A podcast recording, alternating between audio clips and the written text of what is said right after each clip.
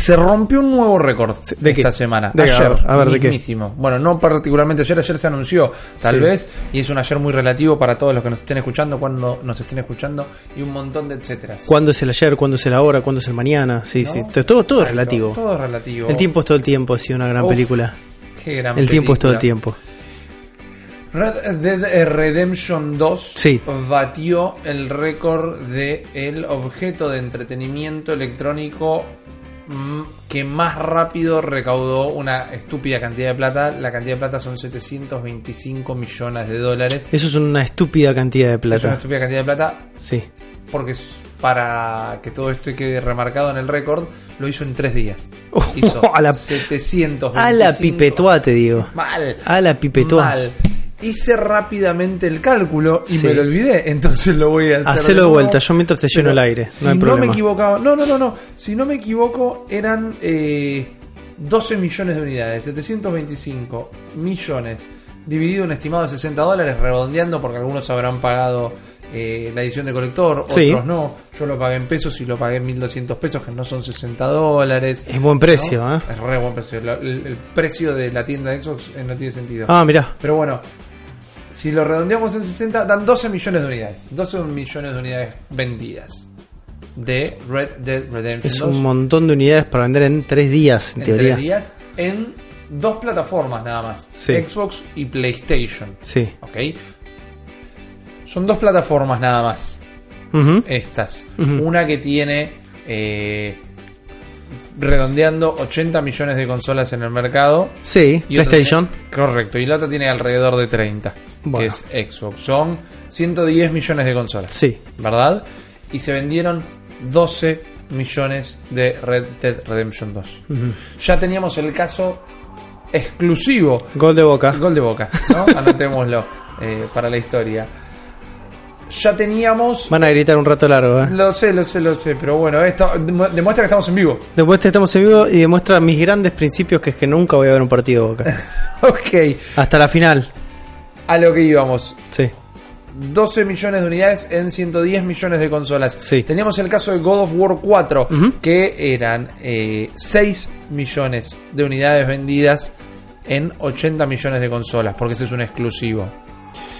Se comunicó también esta semana que el Mario Kart 8 Deluxe, el de Switch, Sí. vendió 18 millones, Millones. de unidades. Hasta el día, ponerle hasta la semana pasada. Sí, redondeamos, quizás es hasta el mes, El mes pasado, pasado, ponelo, probablemente. es una cosa. Cuando ya vamos a hablar que estamos promediando poco más de eh, poco más de ese número que acabo de decir, de 18 consolas. Podríamos decir que hay un, más de un 90% de Mario Karts por consola, por Switch. Bueno, dale. Cuando hay ¿Cómo te gustan las matemáticas? Claro, claro, sé, lo sé. Pero cuando hay un 10% de. O menos de un 10%, porque la matemática ya me desaparece. De God of War y de Red Dead Redemption Por 2. consolas. Claro. Acá está mi pregunta. Y acá está mi planteo. Y es para vos y para todos. Ok. ¿Por qué la las consolas más vendidas, saquemos de Xbox a la cuestión si querés, y no es una pelea Nintendo PlayStation, bueno, no estoy atacando, pero digo, ¿a qué juega la gente de Play? ¿Cómo hay en 80 millones de consolas 6 millones de God of War y hay prácticamente todos los Mario Kart y todo- o, o todos los usuarios de Switch existentes, prácticamente todos tienen el Mario Bueno, Kart y el, el Red Dead. Redemption no es, no es una buena, un buen lugar para empezar a medir porque salió la semana pasada. Sí, no, le Entonces falta el nivel de adopción que tiene no, no es tan masivo. Totalmente. Son 12 millones de unidades Sí. en 3 días. Te voy, a decir, fantástico. te voy a decir con qué lo deberías comparar. Deberías compararlo con el GTA V. Bueno, Deberías compararlo con este eh, los NFL, con los FIFA, con los este eh, PES y con los este no sé, Pero NBA complicás. 2K y no sé cuánto. Ahí me lo complicas. El GTA te lo acepto, pero también eh, cuando el Mario Kart y el Zelda tienen un año, Sí. ello- ese tiene cinco años. El GTA, El GTA V. Sí, sí, sí, y está los otros son anuales. O sea que. Bueno, está bien, el anual te lo entiendo más porque son anuales. Ahí tenés una buena comparación. Por eso, yo te acabo de tirar cinco títulos Sí. que, te- que está en absolutamente todas, por lo menos GTA V y algunos de los deportivos, Sí. todos están en la librería de algún este PlayStationero. ¿Cómo le dicen a los PlayStationeros? Sonyers, creo Sonyers, que, que son. Sonyers, a los Sonyers, de cualquier Sonyer. Sí. ¿no? Un PES, un FIFA Sí. y GTA V. Me gustó porque lo- la gente no lo vio, los agarraste del Los aire. agarré del aire, ¿no? Para darte un contexto más local, más argentino de alguna manera. A eso juegan la gente que tiene PlayStation. Vos tenés que entender que la PlayStation acá localizada y Sí. en muchas partes del mundo Sí. es la consola para jugar al Madden. En, Estados no, sí, Unidos por ahí también hay más Sí, la de Xbox. Correcto. Jugar al Madden. En Argentina es la consola para jugar al FIFA. Ok, sí. Entonces, Bien. Aquí juega la gente de PlayStation, a diferencia de decir, che, toda la gente que tiene una eh, Switch en su casa tiene el Mario Kart. Bueno, toda persona que tiene una PlayStation en su casa tiene el FIFA. Yo tengo una PlayStation acá, tengo una Xbox Sí. 360 acá. Fíjate cuánto FIFA tengo. Lo sé, tenés un montón. Tenés más FIFA de lo que un Juan Nardone tendría que Debería tener, tal vez. sí. Y acá está donde quiero empezar a, a- a remarcar una vez más que no estoy discutiendo eh, importancia, poderío, estatus o relevancia de las consolas. Estoy intentando entender un fenómeno videojueguil. Sí. Porque una diferencia que yo te puedo plantear ahí, una diferencia que yo te puedo plantear ahí es que el FIFA, el PES están en todas las plataformas. El- Sí. eh, y más allá de que son multiplataforma, digo, Sí. es un juego genérico porque de última, si no estuviera en todas A las ver, plataformas, no deja de ser un Está juego bien, de está fútbol. bien, está bien. Lo que yo te voy a pedir es, redondeame cuál es tu punto con eso. Con ese Mi punto con todo... No, no, mi punto ¿Cuál es es plantear punto la con decir- consulta. con tu punto. No, no, pero ¿cuál es tu, tu perspectiva? O sea, vos tenés una respuesta para esto. No, no, no, realmente Decímela. no la tengo la duda. Digo, ¿cuál es el fenómeno Bueno, dame tu, dame tu suposición. Pero caramba, escúchamelo, te digo, no la tengo, estoy planteando la duda, a ver si vos algo que me responde Pero vos me puede plantear. Algo tenés, yo sé que algo tenés. Algo tenés. No, De- no- decí, lo que pensás. Pero me cago en Sebastopol y en los lo que- santos evangelios. Decí lo que pensás. me está volviendo loco. No pienso nada, digo, no entiendo por qué. un- es una consola, la Play, que tracciona solo por ser esa consola. Bueno, ahí está lo que pienso. Ahí está. La Play 4 tracciona más por ser un- la consola que es que por los juegos que tiene. No, Muy- puede, no puede ser que God of War. no- bueno, hoy ponele que llegó a los 8 millones, te lo digo ahora. Porque estaba justo, me Sí. metí en VJ Charts para ver cuánto hizo el PES el año pasado. Y en Play 4 solo hizo 0,72 millones. O sea, 700 eh, millones, 700 mil copias en Play 4. No es muy poco cuando todo el mundo tiene en la cabeza que es la, es la acá en ¿Es el Argentina al PES menos es la máquina de PES. PES 2018. Busca el FIFA. Te busco el Buscame FIFA, el FIFA. inmediatamente. Digo, la gente compra la Play porque hay que tener la Play. Y una vez más, no estoy comparando Nintendo con PlayStation. Olvídate la marca que sea. El estatus de la consola está por encima de los propios juegos de la consola. ¿No es loquísimo? Si es que es el caso. He visto. A Maradona. He visto muchas generaciones de consolas perecer entre polvo y controles este, desgastados por gente que las compra solamente para correr un juego. O solamente por un tema de hay que tener la Play. Sí, Ahora, dale, dale, ¿por qué no pasa eso en Sí. Xbox y por qué no pasa en Nintendo? Y esto es muy coyuntural. ¿Por qué? Porque es muy intrínseco de la Argentina. Pasa acá. El sinónimo de consola es PlayStation. Sí, En Argentina. sí. Entonces, cuando vos te dicen, vos jugás a los jueguitos, quieren Sí. decir, vos jugás a la PlayStation. Correcto. ¿Se entiende? Y se convirtió en un genérico.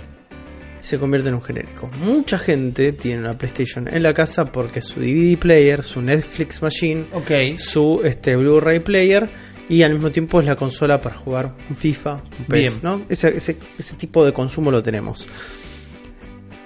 Hemos tenido muchos amigos nosotros, Sí. fuera de los circuitos como más eh, hardcore a nivel de consumo de videojuegos, donde también tienen una Play para pasar el rato. Sí.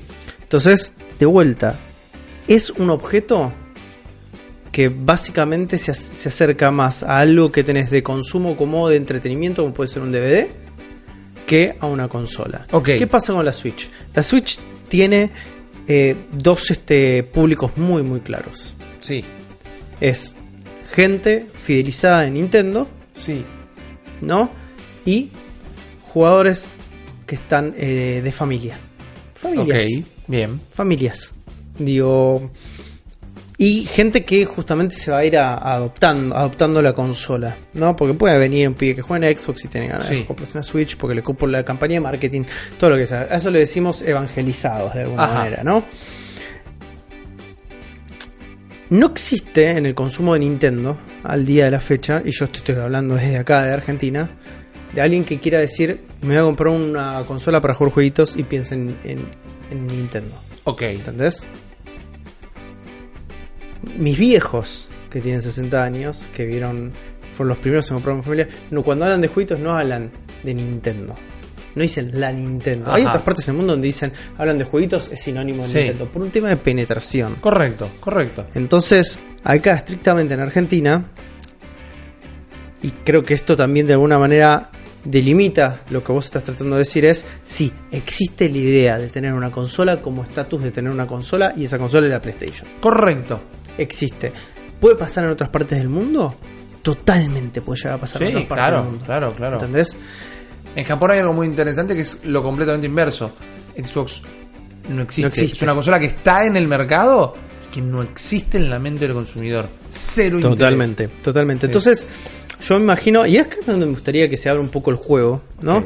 Porque la gente nos escucha de otras partes de, de Latinoamérica, Ah, bueno, claro. habla hispana, países de habla hispana y todo por el estilo, que nos digan, mira, acá es totalmente inverso, es cuando se habla de consola de videojuegos, se habla de Nintendo, se habla de la Mega Drive, Ajá. se habla de... ¿Entendés? Es como que debe haber contextos donde esto sea otro tipo como de realización, otro tipo de conclusión. Sí.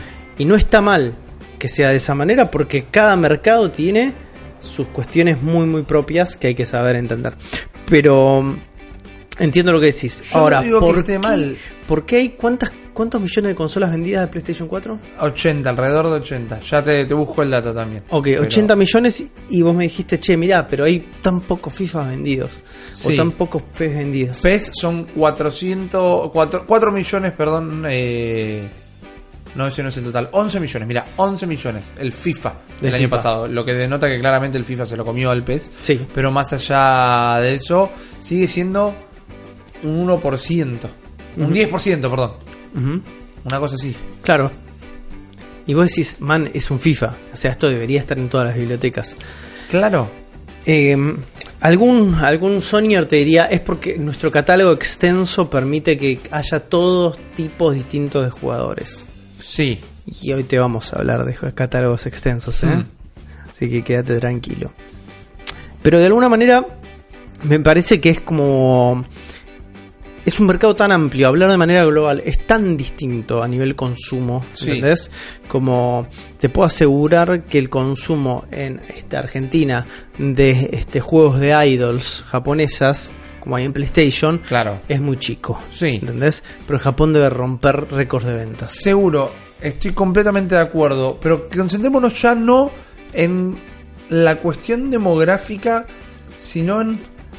Pero sí tiene que ver eso. Pero no te- digo que no tenga que ver, digo que no tiene que ver con el punto al que quiero ir ahora, que es el cómo puede ser... O sea, ¿qué, qué dice de... de los juegos, esto particularmente? ¿Qué dice de los juegos de Play a un nivel casi hasta filosófico lo estoy preguntando. Cuando un estudio se rompe el lomo para hacer el Uncharted 4, el God of War, como lo hace Santa Mónica, eh, Horizon Zero Dawn, que era una dirección completamente distinta para el estudio que venía a hacer First Person Shooters. Eh, y sin embargo no penetra más del 10% del propio mercado de las consolas. ¿Hay algo de culpa en el juego? ¿En los juegos? Ah, ahí es donde yo te digo, decís 10% como si fuera abajo y en realidad 10% de la 10% torta de PlayStation es un montón de guita. Es un montón de guita. Entonces, el estudio que hace God of War con solamente llegar al 10% del mercado de PlayStation explota. Yo no digo que no hagan guita, digo que como una consola, como los juegos más, eh, las puntas de lanza de una consola no penetran más en el propio número de consolas. No digo que no hagan guita. La- yo no hablo de la plata. Digo, ¿cómo puede ser que en 82 millones de consolas, 82.2 millones de consolas al día de hoy, los juegos penetren solo hasta los 10 millones cuando mucho? Digo, está perfecto que sea tu Netflix. Es más, conozco, casi todo el mundo que conozco la usa para ver Netflix. Yo jamás se me hubiera cruzado por la cabeza, tal vez porque la tengo conectada a la compu, tal vez porque tengo el Smart TV.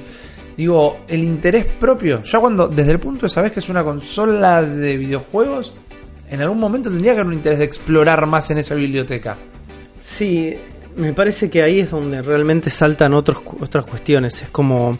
Ahí, ahí es donde realmente no se puede comparar en Nintendo y Sony en esa. Siempre se puede comparar, ¿no? Al margen de eso, pero hay como dos este como identidades muy distintas. Es un tema de identidad.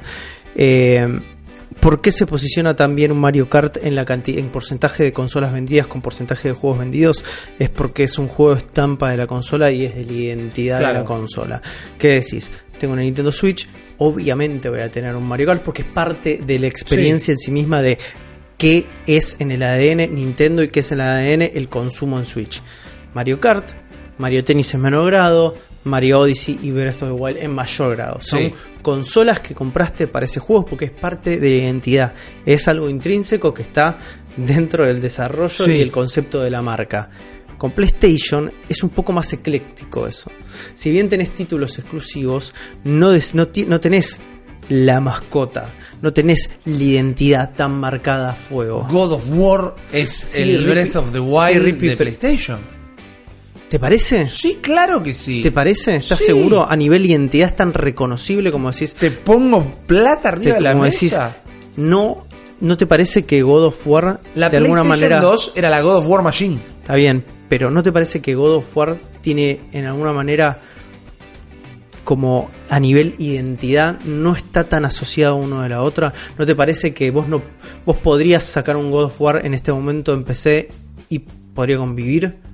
¿Podría pasar eso? ¿Cómo sacarlo en PC? Sale God of War eh, Collection 1, 2 y 3 en PC la Sí. recopilación. ¿Podría llegar a pasar? No. Vos decís que jamás No, podría llegar jamás, a pasar. sobre todo ¿A vos te parece que si el God of War es un, es un juego que no podría vivir en PC? No, no, claro que podría vivir. Digo que la marca jamás lo va a sacar. yo te digo, yo te digo lo siguiente. Pero ¿A son ¿A dos vos, cosas te. ¿A vos te parece que Breath of the Wild, Pokémon o, o Mario podrían vivir en otro lugar que no sea una consola de Nintendo? Sí, pero son dos temas distintos. No, no, pero pensalo, pensalo como identidad de marca, pensalo como este en su concepción, en el ADN. Yo lo que te- en el Entonces, imaginario ¿vos colectivo que por eso la gente no los compra más? No, yo no estoy diciendo que la gente los compra más. Yo lo que te digo es, vos no podés concebir una Switch sin el Mario Kart. ¿Por Ok. qué? Porque es parte de la experiencia. Pero de alguna manera sí podés concebir eh, una consola de PlayStation sin el God of War. No estoy de acuerdo. Para mí, Entiendo yo- que puede vivir en otra consola. Yo lo porque- veo así, yo lo que digo es, mi God of War es un juego que es muy parecido en algunos aspectos a un montón de Sí. universos juegos que están en otros tipos de plataformas. Mario Odyssey, por más de que vos le emules, por más de que vos seas, lo puedas vivir solamente, es una experiencia que vas a vivir solamente en una consola Nintendo. Lo mismo te va a pasar con una experiencia hardcore de Pokémon, lo mismo te va a pasar con un Zelda. ¿Entendés? Tenés est- estos hitos enormes de la historia del videojuego que tienen un peso de identidad muy marcado, muy fuerte. The Last Guardian, exclusivo PlayStation 4. Sí. Total mundial 1.28 millones. Re poco, boludo. El Last Guardian no es. A eso sí, esa pregunta que ya me estás haciendo, no es ese juego que la identidad está completamente asociada a la PlayStation. Yo creo que ese, ese es un tema. Es como. No. Que sea un juego exclusivo y que la No historia de Ico y la historia de Shadow of the Colossus esté muy intrínsecamente ligado a este PlayStation, no me da de alguna manera un valor de marca diferencial que me digas, Last Guardian es la identidad de PlayStation, porque no lo es. Mario, No. Zelda, Pokémon, todo eso es la identidad de Nintendo. Sí, eso no te lo niego, pero digo, eh, la asociación es directa, la identidad, eh, todo lo Porque que sea de son- Timico, todo lo que sea de God of War, es una identidad, más allá de que podría... Hay cosas que tengan una identidad parecida, no deja de ser la identidad de PlayStation. En todo caso, habla peor de PlayStation. O de los juegos. Claro, eh, No de la marca. Yo te digo mi impresión. Yo no, yo te puedo dar a una persona que está totalmente ajena a este mundo y le mostrás una imagen de Mario Sí. y te va a decir Nintendo. Sí. Le mostrás una foto de God of War y o no sabe qué es o dice No, no, no. No hay una persona en el mundo que tenga el más mínimo interés en los videojuegos que no sepa qué es God of War. mostrándole cualquier fotograma. Que yo dije una persona ajena igual, ¿eh? En mi primer este, observación, no dije una persona ducha de videojuegos. Ok. Pero lo que yo dale. voy es, no hay algo que tenga el peso como lo tiene Nintendo en su identidad de marca. Entonces, por eso te digo, para mí si me preguntas, God of War, eh, eh, este pibe Nathan Drake, todos juegos exclusivos que están ligados de su ADN a, este, a PlayStation, no veo una marca, ¿entendés? Bueno, entonces, no veo una marca. si volvemos al primer punto, me das la razón. Es una consola que vale más por la consola que por los juegos. Porque tiene mejor marketing de marca como PlayStation, como consola, que la identidad colectiva que construye. Ok, Puede ser eso, totalmente. bueno, y entonces ahí. la- fuimos por dos caminos distintos llegamos a la misma Sí. conclusión. Ahí, ¿no es como un golpe re fuerte para el espíritu de los propios juegos de la máquina? Que podrían no estar. Sí, puede ser, puede ser. Pero me parece, ahí es donde es, es muy, muy distinto la manera de percibir y de construir marcas, ¿entendés? Es como, me parece que PlayStation, con la idea de vamos a meter a Nathan Drake en un juego y sabemos que vendemos, por lo menos, no sé, tenemos una inserción del 30% en toda- todas las consolas vendidas y con eso es un hit, es un hit. Y miden las cosas de esa manera. La experiencia de Nintendo es mm, tu consola, si tenés una Switch, tiene que estar en Mario Kart. Pues te estás perdiendo la experiencia. Y ahí es, y ahí es donde sale, empieza a surgir el diferencial de números. ¿Por qué 30% de personas eh, que tienen este, una PlayStation 4 en su casa juegan Uncharted? A diferencia de 90 personas que tienen la este, consola, la Switch en su casa, juegan Mario Kart o tienen el Mario Kart. Porque las experiencias son re distintas. Son re distintas. Vos Ok. comprás Nintendo porque comprás el mundo de Nintendo. Como comprás Disney, ¿entendés? Compras Link, compras Mario, compras Zelda, Ok. compras este Pokémon, compras ese mundo. Cuando compras PlayStation, compras un montón de experiencias distintas. Un montón. Compras a Nathan Drake, compras a Kratos, compras el FIFA, compras en la NFL, compras el. Me gustaría saber cuál es el número de FIFAs vendidos en Switch, ponele. Eso te lo puedo decir eh, rápidamente. Para mí habla brutal de... Para mí es un argumento que termina la guerra de las consolas. Prácticamente una no es una consola. ¿Qué es? Una máquina de entretenimiento... No, pero no, no te estoy hablando a nivel producto. Te Sí. estoy hablando a nivel impacto en la cultura del gaming. Es como... Es una multiprocesadora. es una multifunción. Sí. Em, Está buenísimo. Ah, Me muero de ganas de una buena multiprocesadora. No, no le quito mérito por eso. Es un aparato más. con una ideología un poco más colectiva de la cantidad de cosas que tiene que hacer. Es una computadora casual, sin programas. Ok, ok. Lo otro Puede ser. es ADN del gaming. Es una, es una manera fundamentalista, totalmente No, pero fundamentalista yo de estoy queriendo defender a los juegos de PlayStation. Sí, quizás estoy atacando a la consola y no por la marca, o porque se llame de cualquier marca. Pero digo, es una consola que no encontró la manera de aprovechar sus juegos. Yo creo que em, son apuntan a, a segmentos re distintos y si bien están en el mismo mercado, como decimos siempre, Nintendo juega otro juego. Claro. Entonces, este, ahí es donde está la gran diferencia. Y eso se ve en los números. Está bien que los números son muy dispares, ¿no? ¿Cuántas que dijimos que, bueno, vamos a ver cuántos, cuántas consolas tenemos vendidas hasta la fecha en una de las noticias que tenemos hoy. Pero hay una diferencia de varios y varios millones Sí. de consolas vendidas entre PlayStation y Switch. Entonces ahí los números cambian también radicalmente en esa comparación. Pero bueno, es como te digo, son experiencias que se venden de manera distintas. Una trayendo ese legado y ese, mm, esa generación de marca de años y años y otro que busca constantemente satisfacer a públicos cada vez más amplios eh, con distintos tipos de estímulos, con distintos tipos de productos que son muy variados y que pueden llegar a, a darte una experiencia totalmente distinta dependiendo de la persona o del tipo de consumidor que seas. Cuando compras Nintendo Sí. hay un consumidor que es muy parecido. Cuando compras PlayStation tenés múltiples consumidores. Ahora, vamos a ver que con esta generación, o por lo menos esa es mi predicción, eso se va a empezar a cambiar. ¿Con la Switch, que viene o con esta? Con Switch se va a empezar a cambiar. Y yo lo estoy notando, va a empezar a cambiar. Con Switch Nintendo vendía a Nintenderos. Vendía el legado, Sí. vendía sus IPs, Sí. vendía... Con Switch va a empezar a cambiar. Bueno, esto es algo que explica justamente eh, lo que yo considero un punto flojo de, de los juegos de PlayStation, que disfruto, que los compro, que me gustan, pero por eso son todos el mismo molde. Porque saben que no tienen que vender más que eso. El no juego de acción, aventura, mundo abierto, tercera persona, cámara sobre el horno, eh, del hombro, perdón, crafteo, Te rejuego un juego sobre cámara la cama sobre, el horno, horno. mal. Eh, pero digo, el eh, Horizon y el God of War y el Assassin's Creed, más allá de que no sea exclusivo Sí, de PlayStation, el no, Spider-Man. el Spider-Man, son todos el mismo molde, con distintos condimentos, distintas historias, distintos montón de cosas. Porque saben que no tienen que vender más que eso. Cuando PlayStation, PlayStation videojuegos, cuando Sony rompa esa barrera, ahí la competencia se va a poner muchísimo más interesante. Vos decís, romper el molde de los juegos porque saben que Cuando salgan a buscar Con esta estructura, crear identidad como decías vos. 30% del mercado te lo comes y si te comiste 30% del mercado sos un éxito. Claro que sí. Ni siquiera el mercado, 30% de las plataformas que ya vendiste. Claro que O sí. sea, con 30% te comiste te comiste todo lo que podías comerte, llegaste, lle- te sobró guita, te financiaste el próximo juego. Sí. O sea, hiciste un quilombo bárbaro. ¿Por qué no ir por el 100%? Supongo que todos van a, van a- van por el 100%. Pero bueno, Sí, sí. Pero, ¿qué pasa si no son los estudios? Si es la compañía la que les mete el freno de no necesitamos más que esto porque sabemos que esto nos da estos números.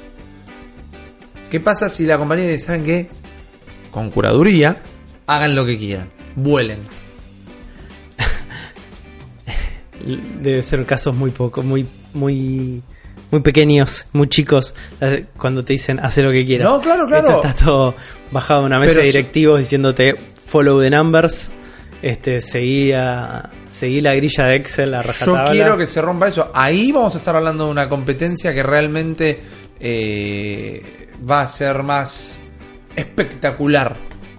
Me parece. Porque- Más interesante, más parecida a la vieja guerra de consolas. Exactamente, exactamente. Todo esto eh, que, que le hemos pegado una gran vuelta, para mí marca que hay una sensación de una guerra de consolas, pero no una verdadera guerra de consolas. Todos productos que están en distintas ligas, con un público completamente definido, que hay en el diagrama de ver un conjunto que entra en tengo todas, quiero todas. Sí. Pero son productos completamente distintos que, más allá de que todo se puede comparar, como también decías, la- empieza a distanciarse cada vez más la, cada vez más la comparación. Sí, totalmente. Eh, a a- como yo te decía, para mí esto se va a empezar a, a difuminar un poco los segmentos. Aquí en esta apuntada la Switch se está empezando a difuminar clarísimo. Eh, ya vamos a hablar un poco de eso porque los juegos que probaste vos, hay un juego que es de, de otro tipo de experiencia. Nunca, viste, como nunca tuviste esta experiencia en- Claro. en ninguna consola de Nintendo. Claro. Puedes haber tenido similares, pero no de esta No, IP. totalmente. Eh, y abre muchísimo, muchísimo el mercado de Switch. Entonces es como, ok, ok, estamos empezando a ver durante este 2018 quedó clarísimo que no van a ser solo IPs de Nintendo, no te vas a quedar solamente con la experiencia nintendera. Estamos, están yendo por todo. Sí. El planteo es, estamos yendo por todo. Y ahí, y no le voy a pegar mucho más vuelta que estas. Es una apuesta súper arriesgada donde Nintendo tiene que perder yendo por este todo. Porque metiéndose con esas cosas como las que estás dando de ejemplo, corre el riesgo de, si no se maneja de manera inteligente, perder la identidad propia. Sí, O ponerla en juego. No Sí, creo que la pierda. Creo que fue una de las todo. críticas de nuestro año, este que decíamos, hay pocos juegos de este y en realidad había pocos juegos de Nintendo. Claro. Este año, o sea, había pocas IPs grandes de Nintendo. También van a llegar todas ahora, de noviembre para acá, llegan los dos pesos pesados que están por caer. Definitivamente. Pero, eh, le- el reclamo era más por eso. No, no teníamos juegos fuertes, no teníamos triples, no, no, no. No teníamos juegos de Nintendo. Exacto. Van a llegar. Estamos es esperando el Metroid Fusion. que te- A morir, el año que viene para mí va a 425 XD. Pero ahí está, Nintendo se arriesgó a esa jugada, que no Sí. sabe cuánto le conviene. Cuando Sony y Xbox, yo le tengo fe más que nada por la cantidad de estudios que compró para que les hagan juegos exclusivos. Pero cuando ellos, como la Switch está, como Nintendo está girando Sí. para el terreno de ellos de alguna manera, cuando ellos empiecen a girar para el terreno de Nintendo, ahí vas a tener la guerra de consolas definitiva. Qué lindo traer reconsola. Cómo Mal. ganamos los consumidores. Mal. Cómo ganamos los jugadores en una reconsolas. Exactamente. Es la única guerra que hay que bancar. Eh, Es el Mad Max que te ofrece el cerebro de la bestia, ¿no? El, el aftershock de esa guerra de consolas va a ser devastador y nos va a dejar tal vez con la última edad dorada de los videojuegos. Porque también esa es otra, ¿eh? Hace un, a principio de esta década estamos tildando a esta de la nueva edad dorada de los videojuegos. Yo siento que los últimos años fueron muy buenos. eh, Totalmente. Fueron muy buenos. totalmente. Pero después te dijo, y esto tarea para vos, para casa y para todos. No, Fíjate no. eh, los lanzamientos de videojuegos que cayeron en los años con 8. Fíjate 98, A ver. 2008, 2018 es como numerología.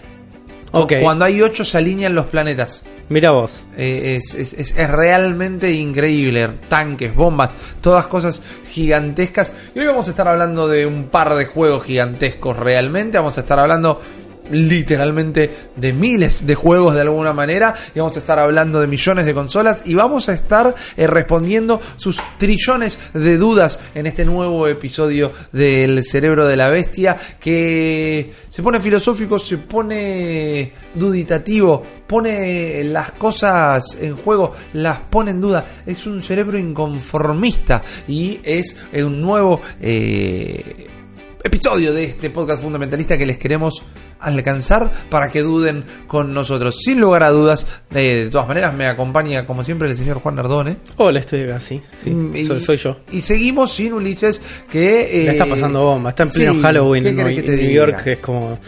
No la vas a poder pasar mal.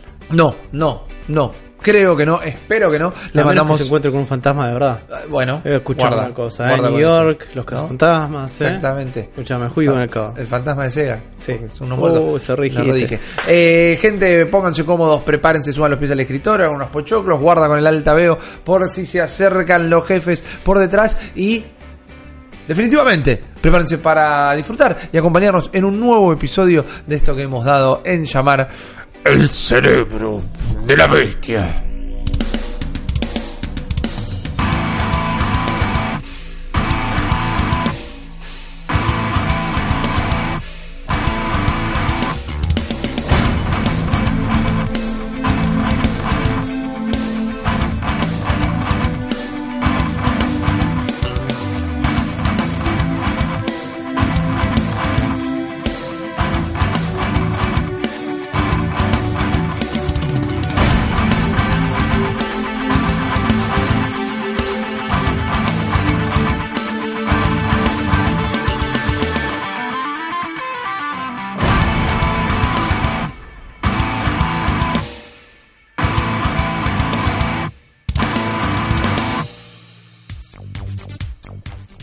Bienvenidos y bienvenidas entonces una vez más a este podcast fundamentalista Nintendero donde hablamos eh, tanto para bien como para mal, donde cuestionamos, donde adoramos, donde ponemos ante todo a Nintendo, eh, esta empresa, esta compañía, este estudio, esta multinacional que tantas alegrías nos ha dado y que está en un momento alegre. Están felices, podríamos Están decir en este momento. están muy dulces, sí. La casa está en orden, de alguna manera. Sí.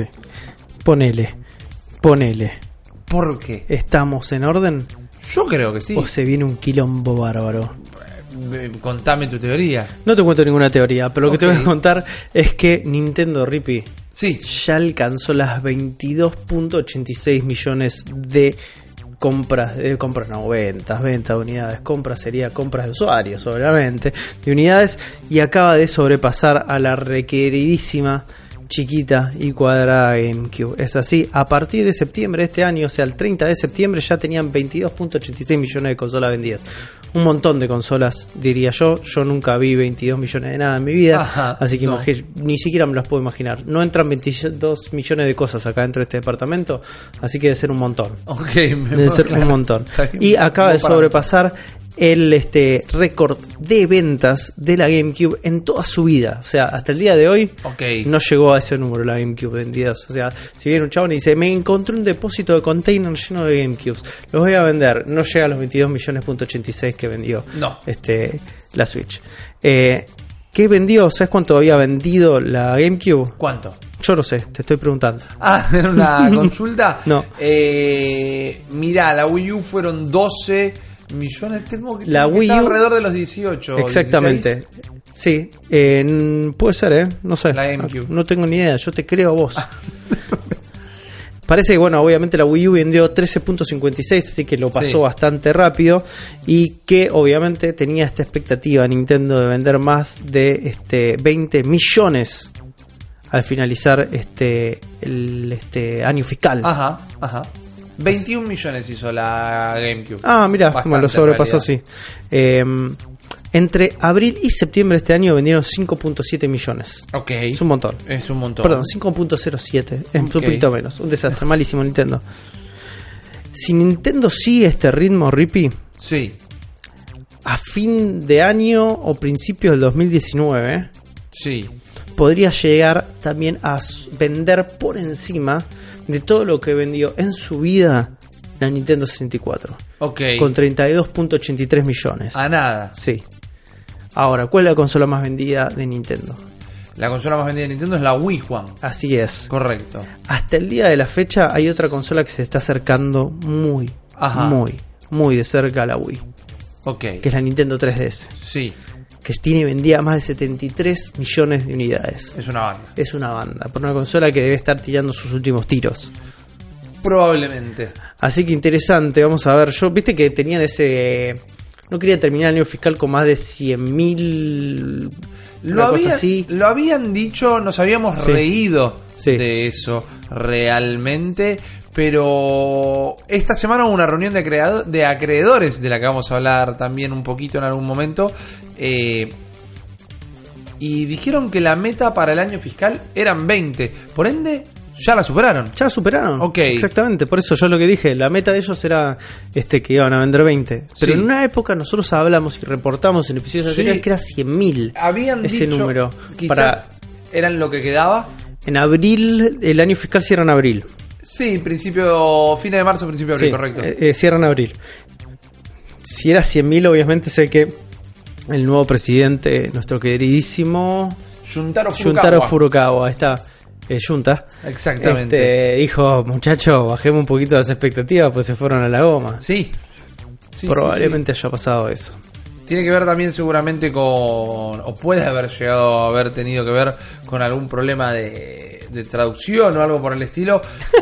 El kanji de 100.000 es muy parecido al de 20. Mal. Bueno, no olvidemos la presentación de la Nintendo Switch, en donde directamente el traductor dejó de, de traducir Sí. segmentos enteros porque murió. Sí. Tuvo coma. Ni lo voy a intentar, dijo. coma traductivo en pantalla. Sí, eh, lo importante de esto es seguir un poco con lo que hablábamos el episodio anterior. Esta- este año ya está salvado. Sí, obvio. Este año ya está. Este año ya funciona. Este año ya está cocinado. Entonces. Me parece que finalmente nos podemos sacar esa mochila de, de duda y de miedo. Te banco que no estés satisfecho con, con los resultados de este año. Pero lejos del posible fracaso que se sentía de alguna manera, Nada que se venda en, en un periodo de dos años, que se venda más de 20 billones es un fracaso. No, para nada. Definitivamente. Definitivamente. Pero bueno, lo, lo importante es que se alcanzó, se estuvieron hablando varias cosas de este año y cuando yo te digo que para mí ya está salvado, está directamente relacionado con alguna de las cosas que el Junta le dijo a, la gran mesa de dueños, de alguna manera, de Nintendo, una reunión que tuvieron en Osaka. Y una de las cosas que dijeron, justamente, es, este año ya no hay más juegos de todo lo que está anunciado. Y por un lado es un tanto chocante, por algunas cosas que se habían dicho en la última direct y por las ganas del público de tener alguna sorpresa, todo el mundo está esperando un gran anuncio para la época de las fiestas. Eh, y Furukawa ya sentenció de que ya no hay más juegos, es Pokémon y Sí. eh, Smash y nada más. Sí, olvídense totalmente que va a salir un juego sorpresa Exacto. debajo de un sombrero loco Exacto. para la época de Navidad, para Sí. el Black Friday. Olvidémonos de esos, olvidemos Exacto. totalmente. Lo que sí va a suceder es que para de acá a fin de año, anuncios de nuevos juegos para 2019 van a haber. Ok. ¿Por qué? Porque lo importante del anuncio estratégico cerca de la, fiesta, de la fecha de las fiestas, donde Sí. están los bundles, donde están las promociones y donde está eso, es que, uy, mira lo que sale el 2019, uy, mira, está en oferta la Nintendo Switch. Sí, yo creo que van a aprovechar mucho pre-orders para venderte la consola con el Smash o algo por el estilo en lo que es Acción de Gracias y, y las fiestas. Pero tengo un miedo, una sospecha. Es un miedo, pero sí es una sospecha. Eh, el Smash sale el mismo día de los Game Awards. Sí, La misma noche, directamente. está todo planeado. Claro que está todo planeado. Seguramente va a haber un evento importante alrededor de eso. Lo tenemos que cubrir este año en los Game Awards. Correcto. Eh, pero digo, no me imagino, no me los imagino haciendo comunicación de un juego nuevo eh, hasta o inclusive en la misma fecha del lanzamiento del Super Smash Bros.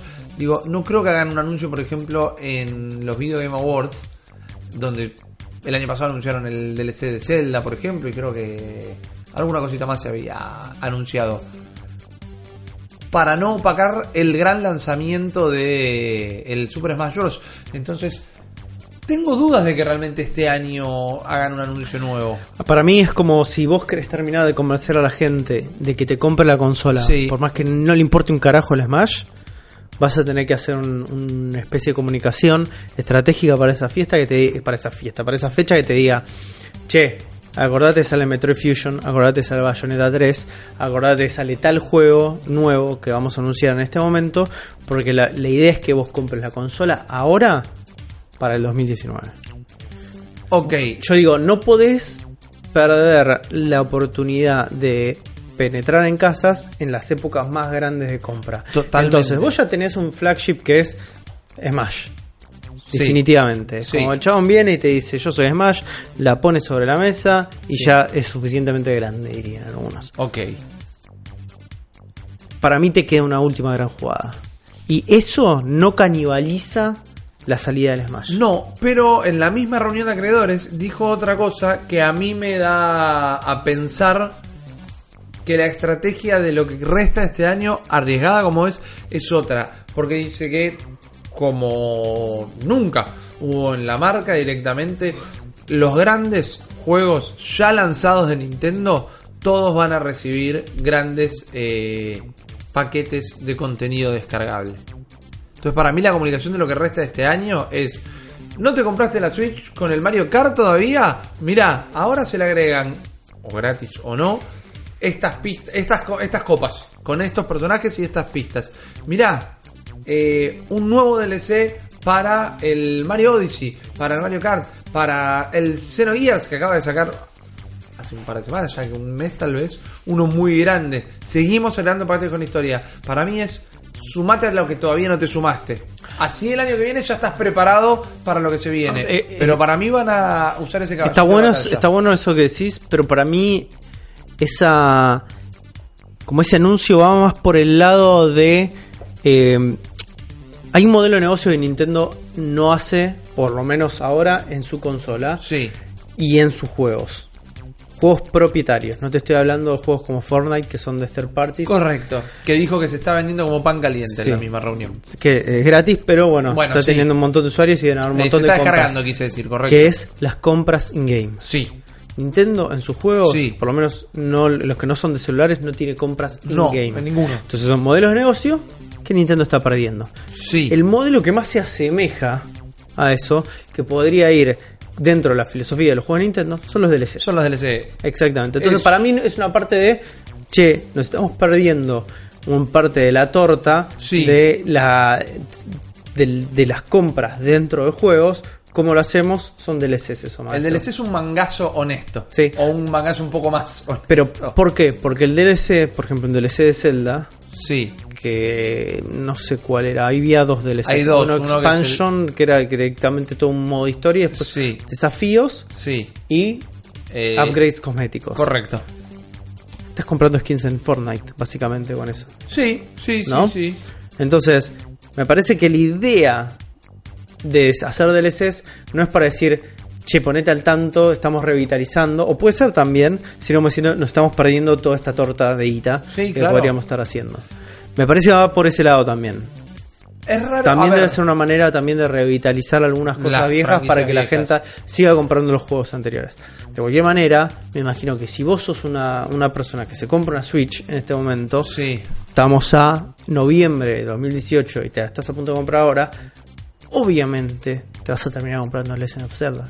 No, te lo, Sí, no claro. lo vas a no tener. Correcto. Por, lo que por todo lo que hablamos todo. en el Sí. principio de esta intro. Sí, sí, sí. Entonces, eh, parece que son las dos cosas. Es ponete al- en contacto, sigue estando viva esta franquicia, sigue estando viva, que nos dé plata. ¿entendés? Ok, Es así. claro, claro, claro, claro. Eh, ¿Harían guita si pusieran microtransacciones? Es un poco boluda la pregunta, porque la guita la harían, está demostrado en los juegos de Nintendo, celular no paran de hacer plata. El Dragalia Lost eh, creo que ya hizo... Ya hizo varios millones, no quiero aventurar un número, lo voy a Es buscar. una bomba ese juego, aparentemente. Le está gustando a todo el mundo. Sí. Eh, yo eh, no pude jugar más de 5 minutos. eh, a lo que voy es, yo creo que si pusieran microtransacciones cosméticas, pero microtransacciones al fin, eh, el juego es Splatoon. Claro, claro. Eh, yo no estaría de acuerdo. A mí el, No, no, no, el no. modelo de negocio de microtransacciones no me gusta. Va en contra un poco de la filosofía de Nintendo porque básicamente, si bien es Splatoon, como decís, el mejor lugar para Sí. hacerlo, eh, dalo gratis como hace Fortnite y cobrar si querés las cosas, las cosas. Este, pero Splatoon parte de la parte de- también de, de, de la concepción de Splatoon es el estilo. Entonces, si vos el estilo lo tenés que pagar, Sí. Cagamos. No, no, no, definitivamente. Es pero parte del encanto de la propiedad intelectual es el Mal. estilo. Entonces es como, no. Digo Mismo, que es el juego al que más adaptaría al sí. sistema por el tema de Mario Kart skins. podrías traer Bueno, tener lo sí. mismo de comprarte autitos distintos Sí. y distintas mejoras que la puedes comprar con guita de cosas. Sí, que el Mario Kart también juega. No son sustanciales. Pero también perdés la idea de que qué es lo que hace Mario Kart. Te incita a jugar para seguir progresando, para Ah, seguir claro. cosas. Con solamente juegos. Si vos lo comprás y podías trabar todo, no cobrés el juego tampoco. No. Eh, no, claramente un paquete o una mecánica de juego como servicio. Dragalia Lost en el primer mes, en el primer mes hizo 35.3 millones de dólares. Un juego que es gratuito y que tiene microtransacciones. En el primer mes de microtransacciones hizo 35.3 millones de dólares. Qué locura, boludo. Es una, es una locura. Así es una locura. Una vez más, respeto banco y hasta estoy de acuerdo en estar en contra de pagar microtransacciones. Dejemos de demonizarlas tal vez, porque Yo- hay 35 millones punto tres, eh, de plata que soportan un montón de gente que la pagó. Totalmente. Eh, tiene que ser una decisión. Horrible esa oración, pero digo, hay ser- gente que no tiene problema con las Sí. microtransacciones. Tiene que ser una decisión el hecho de vos puedas Claro. este, no tener que. No te Ah, tiene que interferir en el juego, no te tiene que cortar la sí, eso sí. experiencia. Ahora, microtransacciones lejos de mis juegos de Nintendo. Lejos. Completamente, completamente. No necesito, no los quiero. Los juegos están bien así. Bueno, basta. otra cosa que dijo Juntaro es que no tienen ninguna intención. Esto me pone contento, pero no por lo que ustedes piensan. Más adelante les voy a contar por qué me pone contento. Recuerden este dato porque es un parámetro de, de certificación. Mira la que te tiré. No tienen ningún tipo de plan de apuntar para los eSports.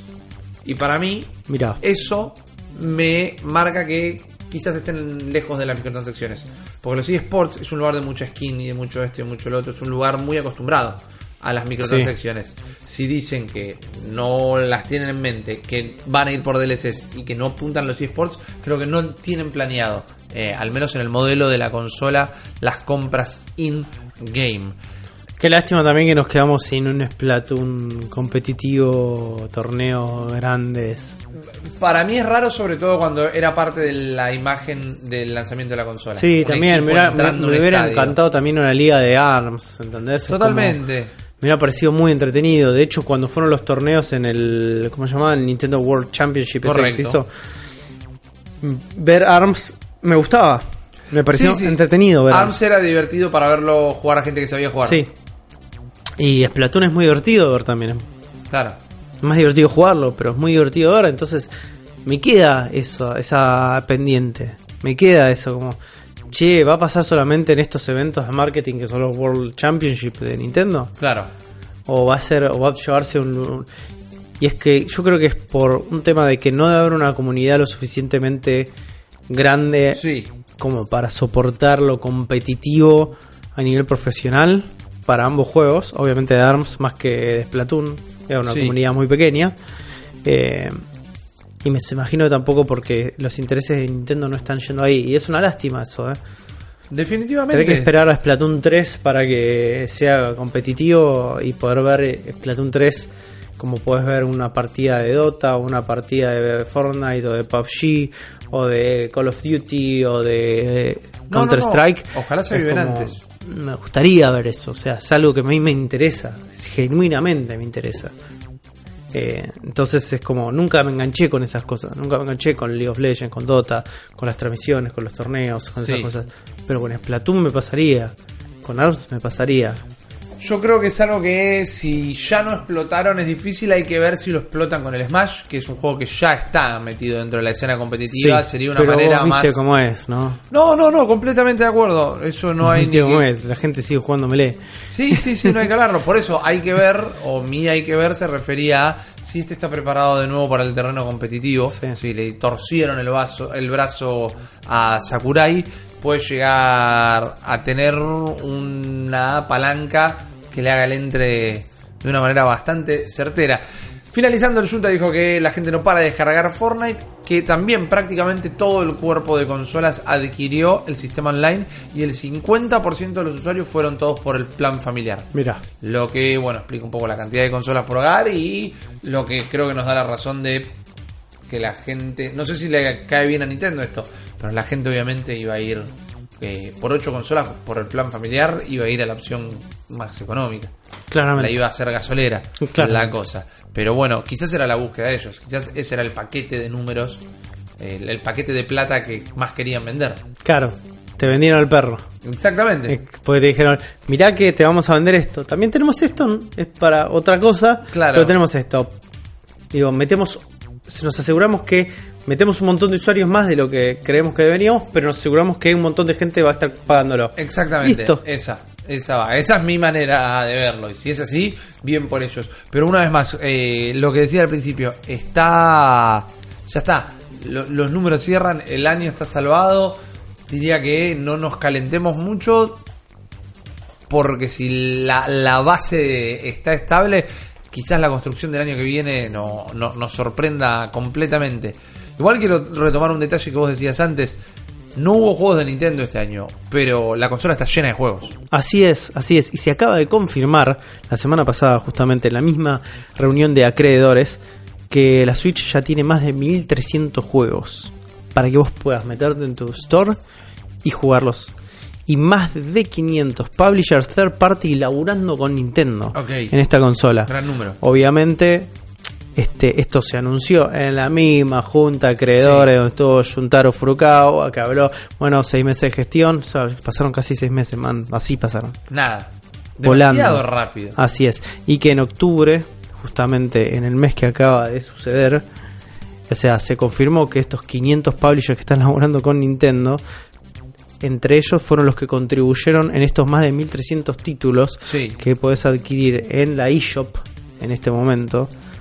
Y que además, a ver, está ese, ese bloqueo regional, ¿no? Que obviamente no vas a poder acceder a juegos que Sí. son exclusivos para Correcto. Japón, porque eso también sucede. Y que obviamente no cuentan si el juego japonés y el juego en, en Inglaterra y el juego en Argentina se contabiliza como un solo juego. Claro, ¿viste? claro, claro, O sea, claro. Entonces los 1300 juegos que están en este momento son todos juegos dis- totalmente distintos, de distintos publishers y estiman que durante desde marzo del 2017 hasta acá salían 15 juegos nuevos por semana.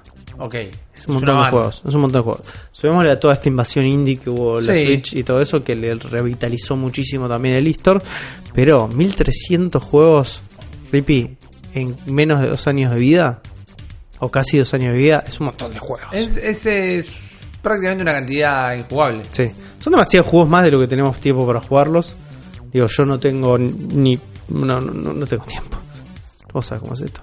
Yo ya no tengo tiempo para seguir jugando. Y estos me tiran 1300 juegos Mal. encima.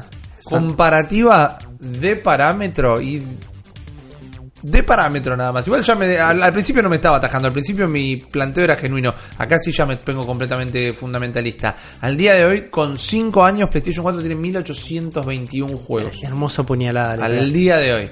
Entonces, 1300 juegos en un año. Sí, muchos de los que están en PlayStation recién acaban de sumarse a, a la Switch, llegaron tarde, son porteos, no lo niego. Pero habla de lo que a nosotros siempre nos gusta decir, que la Switch no solo es los juegos que tiene, sino como la posibilidad que te da de jugarlos de una manera distinta. En Sí. este caso, la portabilidad. Ya hay casi el mismo número. O sea, la cantidad... Todos quieren estar ahí. Totalmente, todos quieren ese obvio y hermoso y rico pedazo de torta de chocolate en forma de N. Eh, aparte, 500 publishers. Es un montón. Son un montón. O sea, hay una, va a haber una oferta de juegos más grande de lo que se realmente se puede cubrir. Claro. Xbox Entonces- tiene 1777 y esto es incluyendo la retrocompatibilidad y todo. O sea que es prácticamente todos los juegos de, Mira, de Xbox. una barbaridad realmente. ¿eh? Es es un montón. Buen Es número. un montón. Buen dato, buen dato. eh, que pone, sigue poniendo cosas en perspectiva. Siempre sigue poniendo en perspectiva esto del éxito que está teniendo este año.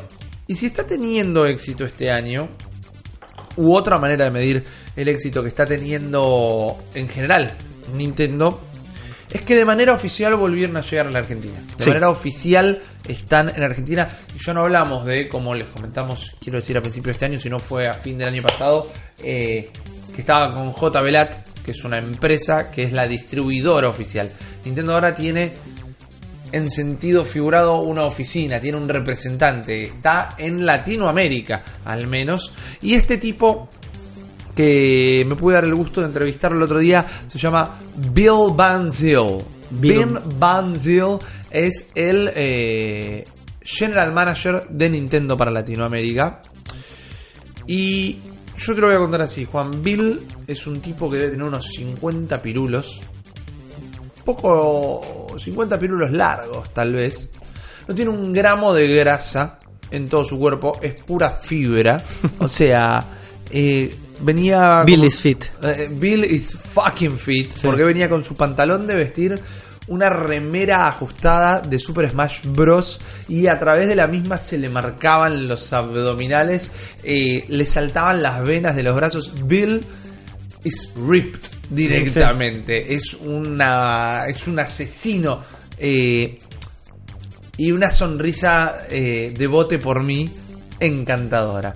Bill eh, ha trabajado por un montón de empresas ya, ha sido General Manager de Latinoamérica en los años 90 para Whirlpool, una cadena que completamente distinta a lo que son los sí. videojuegos, claro, ¿no? Lavarropa, sí, no sé si tendría o algo así, todo, Whirlpool, sí. no me acuerdo. De todo. Eh, le pregunto cómo, cómo digo bien su nombre, porque leo Bill Van Sil y, yo digo Bill Van Sil. Bill Van eh. Y Bill me responde automáticamente, me dice, decilo como quieras. En un perfecto español. En un perfecto español, hasta con argentinismos por momentos. Me dice, decilo como quieras. Eh, en Holanda me dicen William. En España me dicen Guillermo. Y en Estados Unidos me dicen Bill. Así que si querés decirme Bill Van Sil. Porque él es holandés. Criado en España y bueno, luego trabajó en Estados Unidos, México y Argentina muchísimo tiempo. Es un tipo con carrera, es un tipo encantador y es un tipo que como representante de una marca, obviamente iba a esquivar todas las preguntas. Todo lo que le íbamos a tirar lo iba a esquivar. Y le pregunté de todo. Le pregunté por la 3DS, le pregunté por los esports, le pregunté por eh, la tienda argentina, por qué no tenía los juegos indie y solo tenía un catálogo limitado. Le pregunté todo lo que le tenía que preguntar. Le pregunté números de ventas, todo. Y el flaco dio. El, el flaco era neo esquivando los tiros. Porque respondió todo de cassette. Absolutamente todo de cassette. Pero no solo con encanto, con gracia, con labia. Sino que. Te tiraba un dato por oración. Como dejándote la puerta abierta. No te voy a decir lo que me estás preguntando. Pero va por acá. No te voy a dar esta respuesta, pero es medio así.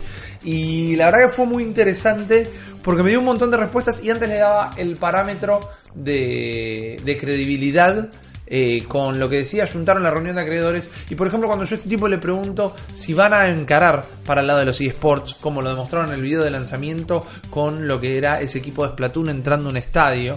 O si lo iban a hacer de alguna manera, considerando que ahora tienen MOBAs, que tienen Splatoon, que se viene Smash directamente. Le dije, eh, Sakurai este lo hizo para que vuelva a ser competitivo y no tenga las limitaciones que tenía el de Wii U y el de Wii donde los personajes se tropezaban.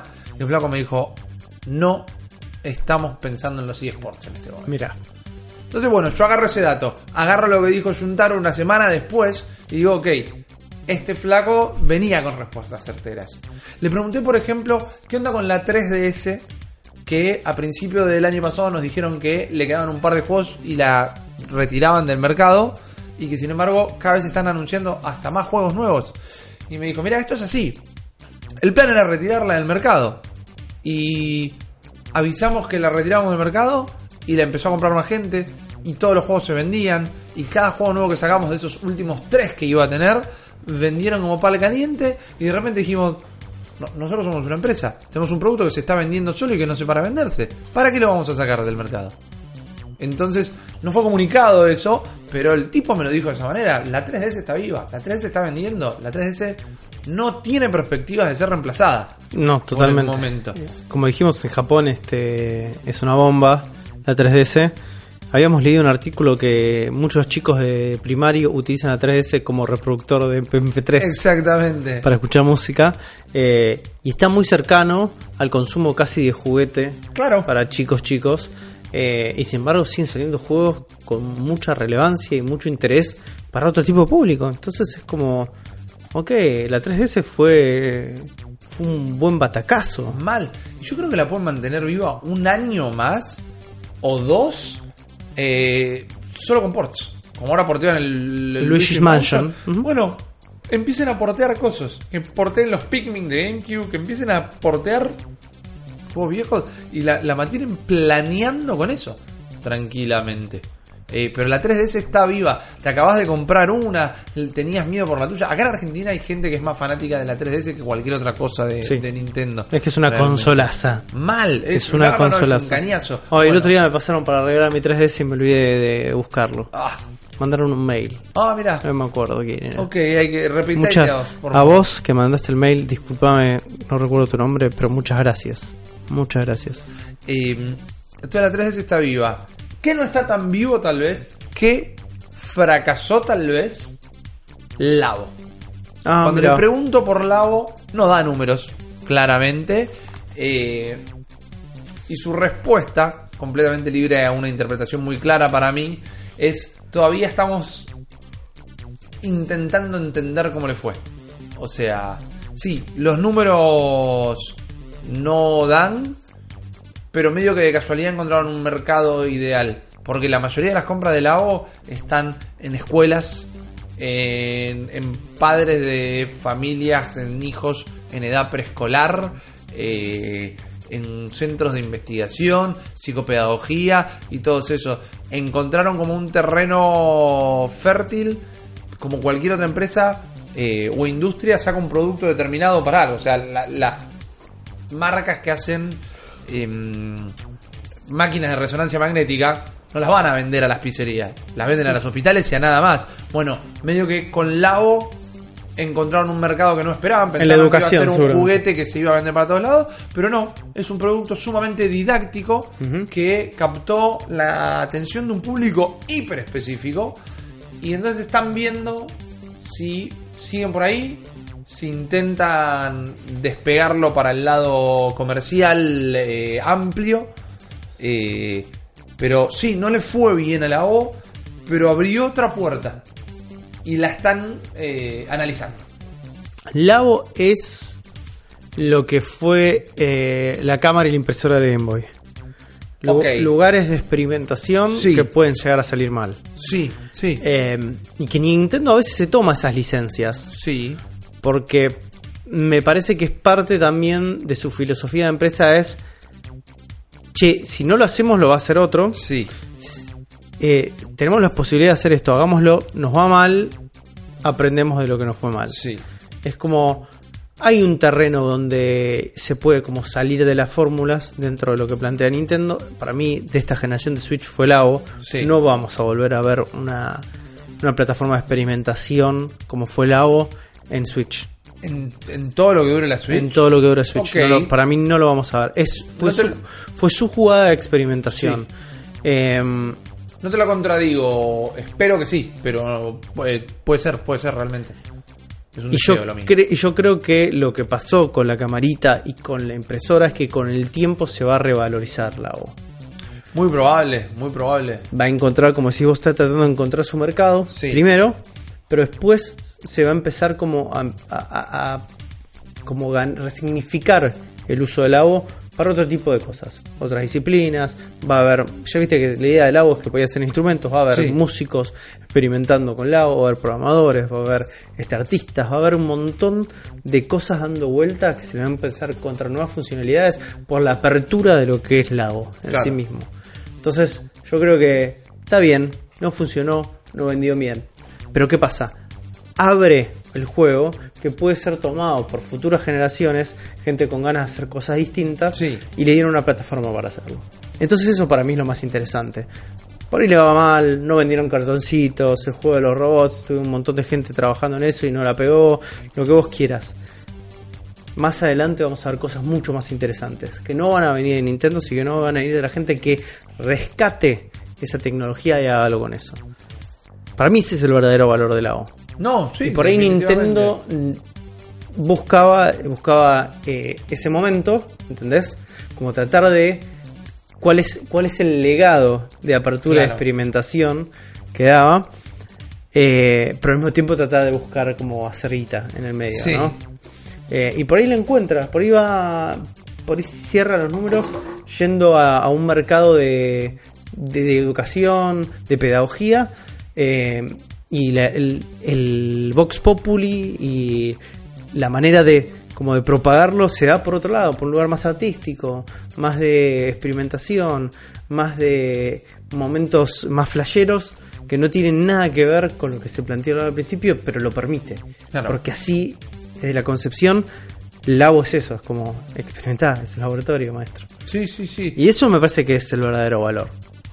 Veremos. Le fue mal números, Nintendo se arrepentirá, dirán, y no nos arriesguemos la próxima tanto para esto, hagámoslo la próxima generación. Sí, hay, hay- hay que ver. Lo, lo interesante de la respuesta, más allá de que estoy de acuerdo con lo que comentás, es que nunca se habían, nunca habían dado números todavía. Era lo único que no tenía números y ya sabemos de la mano de Bill que, que no iba a ser así. Y después algo que me imagino que tal vez eh, es una pregunta con la que nos vamos a terminar encontrando más temprano que tarde, pero está en los planes la incorporación del resto de la biblioteca digital a la eShop Argentina.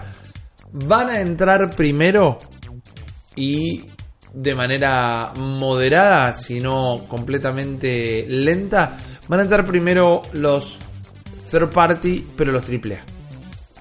O sea, el único third party AAA que hay en este momento en la eShop Argentina es el FIFA 19. Y seguramente después empezar a entrar los juegos de Ubisoft. Y no recuerdo que haya ningún third party AAA al, al momento. Pero antes de los independientes va a entrar eso. Seguramente. No veo que pronto estén, porque hay un tema y es que eh, es el tema fiscal local que tendrían que hacer a cada estudio independiente hacer el papeleo de lo que es poner a la venta el juego en las eShop locales. Y es un laburo medio mastodónico, titánico, que no sé si tienen ganas de tenerlo hasta no mm, eh, a tener bien en claro cuál es la recaudación que están haciendo acá. Qué complejo eso, ¿no? Porque mm, dudo que a Steam le sea tan difícil eso. Hay que ver cuáles son los parámetros de PC y de consola, si entran o si tienen, mejor dicho, una nomenclatura distinta en las leyes locales. Eh, Es como. Hablamos de esto cuando hablamos de Starlink con el tema de las lo de los importaciones. juguetes, sí, es distinto pero completamente similar. Pero cómo son las estructuras legales de acá como para simplemente traer un juego en digital Claro, eh, en una plataforma que ya está validada de alguna manera, o sea, tenés que hablar con representantes locales de vuelta, otro tipo de negocios, otro tipo de leyes, es como... Y Steam lo hace muy simple. Habría Steam que hace ver- pic y listo. Habría que ver si Lo las PCs están en la misma nomenclatura, porque nosotros sabemos, por un caso de cosas que le pasó a gente conocida, que las consolas están eh, inscritas, por Sí, decirlo de alguna manera, como máquinas recreativas. La figura real es máquina recreativa, que puede ser tanto una consola de videojuego como un toro mecánico. Sí. Quizá la PC tiene otra nomenclatura y eso la hace tener eh, un acceso más sencillo, Claro. tal vez.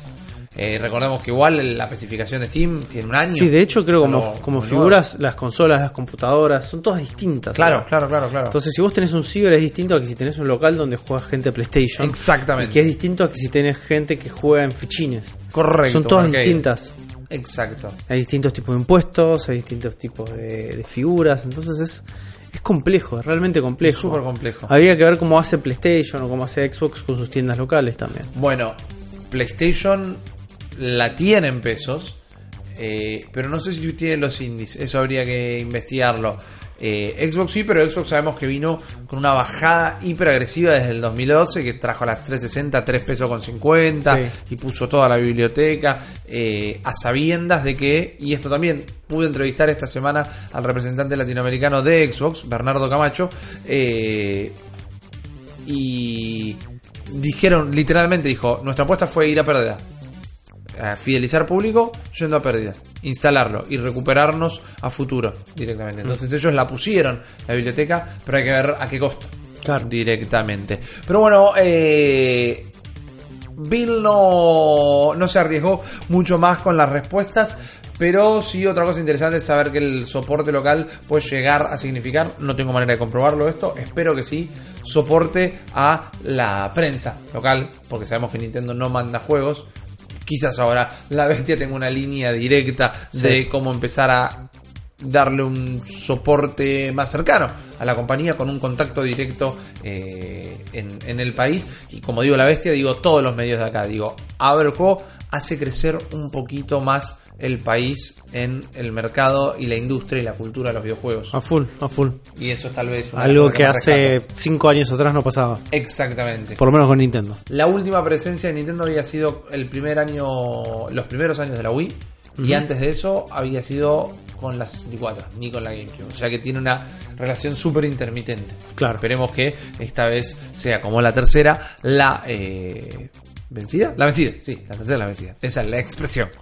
Ok. Están expandiéndose para todos lados, de todas maneras. Porque otra cosa que casi está confirmada es la serie de Netflix de Zelda. Así es, desde básicamente desde el 2015 que se está rumoreando Sí. que se viene un live action para Netflix de la leyenda de Zelda y que están trabajando ahí dando Sí. vueltas, que siempre está en preproducción, que le falta un montón y que apuntaba a ser de alguna manera el Game of Thrones familiar, Sí. ¿no? Con ese tipo de, "Ah, te traiciono, pero yo soy Link, pero yo soy Claro. Zelda, no sé, bueno, esas cosas, ¿viste? Me imagino que no, Link Zelda no tienen, no son, de pari- hadas. no son parientes, pero bueno. Quiero creer. Eh, pero había quedado básicamente en la nada. Esos rumores quedaron en rumores nada más. Pero esta semana se propagó un nuevo rumor. El sitio de noticias y entretenimiento que se llama The Rap.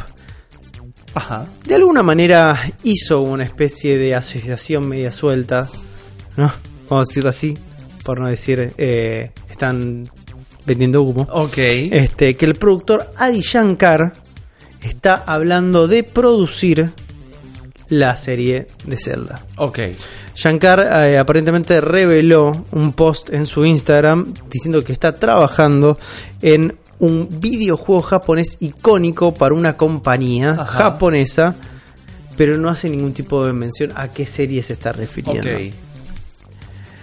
Nadie en este momento puede confirmar de qué juego está hablando. Puede estar hablando del Onimusha Sí. y podría ser totalmente, viste, como bueno, está bien, estás laburando con Capcom, tiene sentido.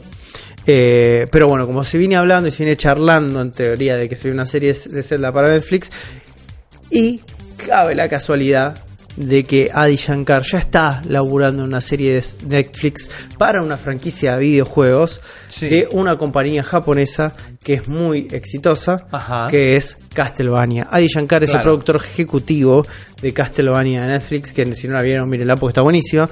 Eh, Ya tiene una nueva temporada, inclusive. ¿no? Está la segunda temporada, está buenísima. Sí. Eh, recomiendo que vayan y la vean.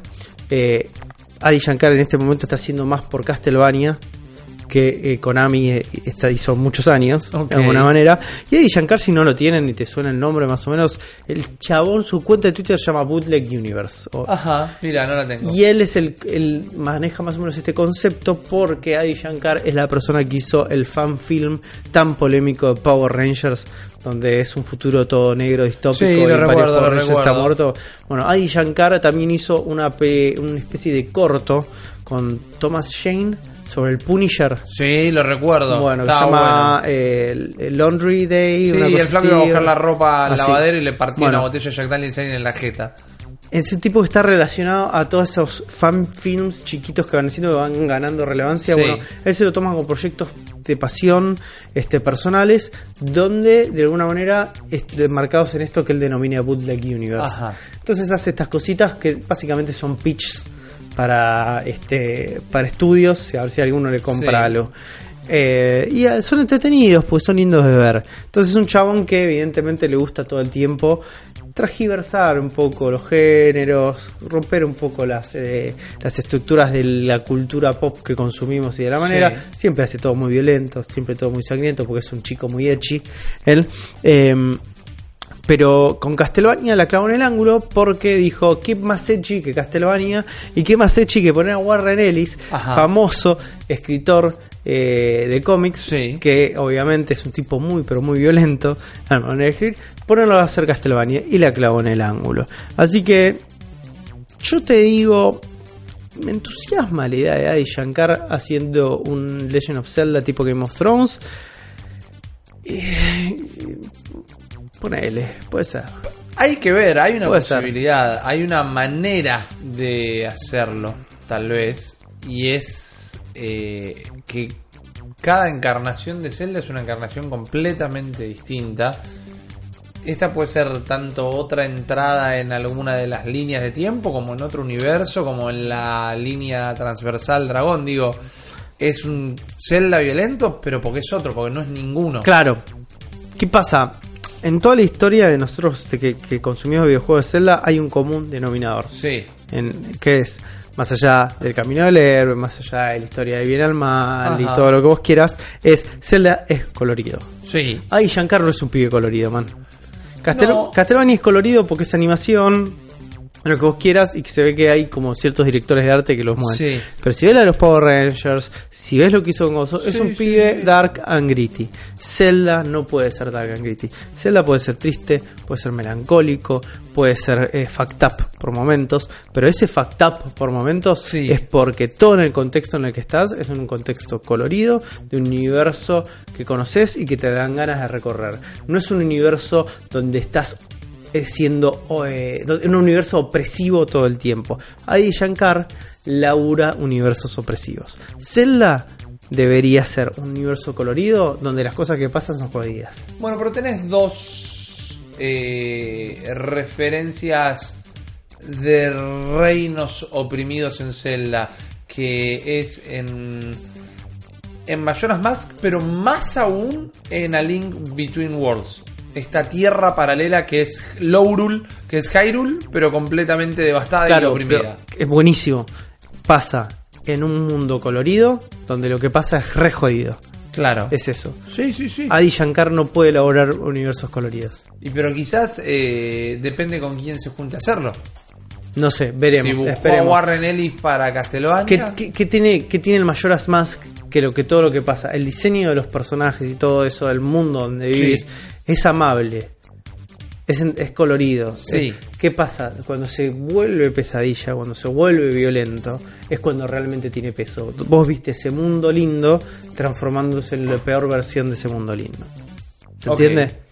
Hay que poder este, conocer el amor para conocer la- lo peor, ¿entendés?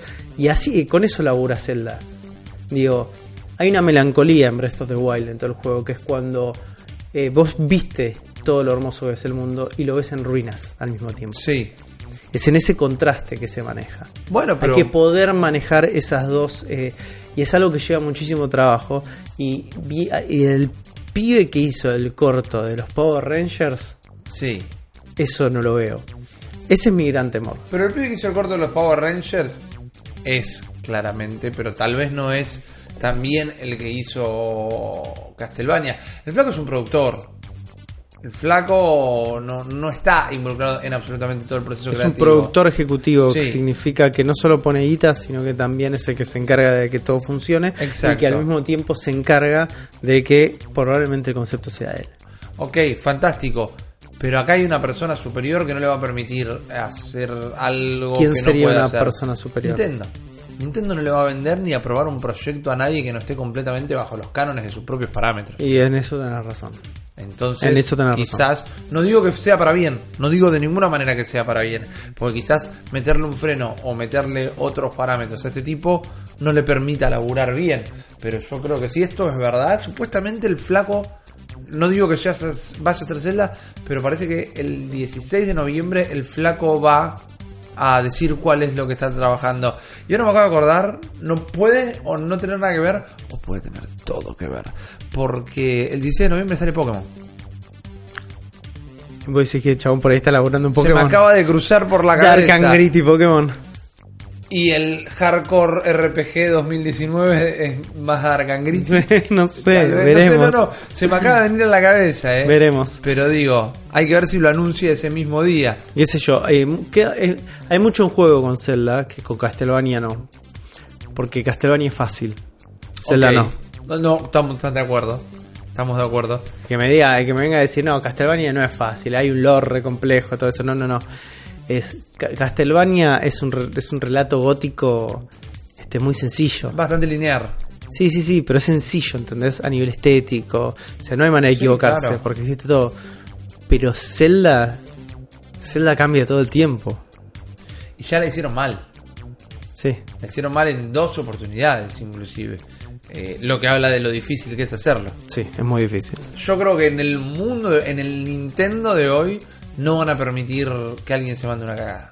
No, no, estoy de acuerdo, estoy de acuerdo. Eh, lo veo difícil. Pero también estoy de acuerdo que era más para un estudio Ghibli que para una Shankar. Sí, definitivamente, de sí. ¿no? Madhouse, un estudio japonés. Claro, exactamente. Esta, hay un estudio nuevo que son eh, divorciados de Ghibli o egresados Oh, de buen Ghibli. nombre, divorciado de Ghibli. Mal, sí. Eh, que sacaron una, una película hace poco, la pasó en Argentina, una brujita que, que volaba en escoba. Que era, era como, nos choreamos Kiki Delivery Sirves, pero no es Kiki. Ah, no es Kiki. No, no, no. Pero también es una brujita que volaba en una escoba y Mirá se vos. choreaba unas luces mágicas. No sé, me acabas de hacer acordar que ese mismo día que este tipo va a anunciar la serie, eh, sale Pokémon y me di el gusto y lo probé. Lo probaste. Probé ¿En Pokémon. dónde probaste Lo probé en la? Argentina Game Show. Había un stand de Nintendo que tenía para el público general eh, Splatoon, FIFA eh, y un par de cosas así. Y después un sector delimitado, muy chiquitito, para prensa y para gente que hacía una cola muy muy larga, donde podían probar el Pokémon Let's Go Eevee eh, and Pikachu y el Super Smash Bros. De manera tal la, la disposición del stand que el Pokémon daba contra la pared. O sea que no había manera que si estabas caminando por el stand no veías el Pokémon. Claro. Estaba completamente oculto. No podías ni, ni sacar una foto a la pantalla ni nada. Y era una demo de unos 10 minutos, que realmente es corto. Pero me pude sacar una gran duda y es cómo, cómo, cómo se juega, cómo se siente. Y yo sigo convencido que es un juego que quiero jugar. Porque tiene un contraste que tal vez no funciona. Pero ofrece una una aventura, una experiencia que realmente es distinta a las demás. Atrapar los Pokémon salvajes no teniendo que hacer más que arrojar la Pokébola es una paja. Sí. Yo juego Pokémon Go, vos jugás Pokémon Go, nos gusta. Es medio como una paja. Lo juego en la Pokéball Plus, inclusive, que debo decir que el análogo no es muy cómodo, que digamos. Se choca muchísimo con los bordes y como que sentís un poco limitado el movimiento. No me gustó tanto eso. Sí, tenerla en la mano es agradable, es cómoda. Eh, esa mecánica simplificada es como que realmente te la baja. Es una realidad.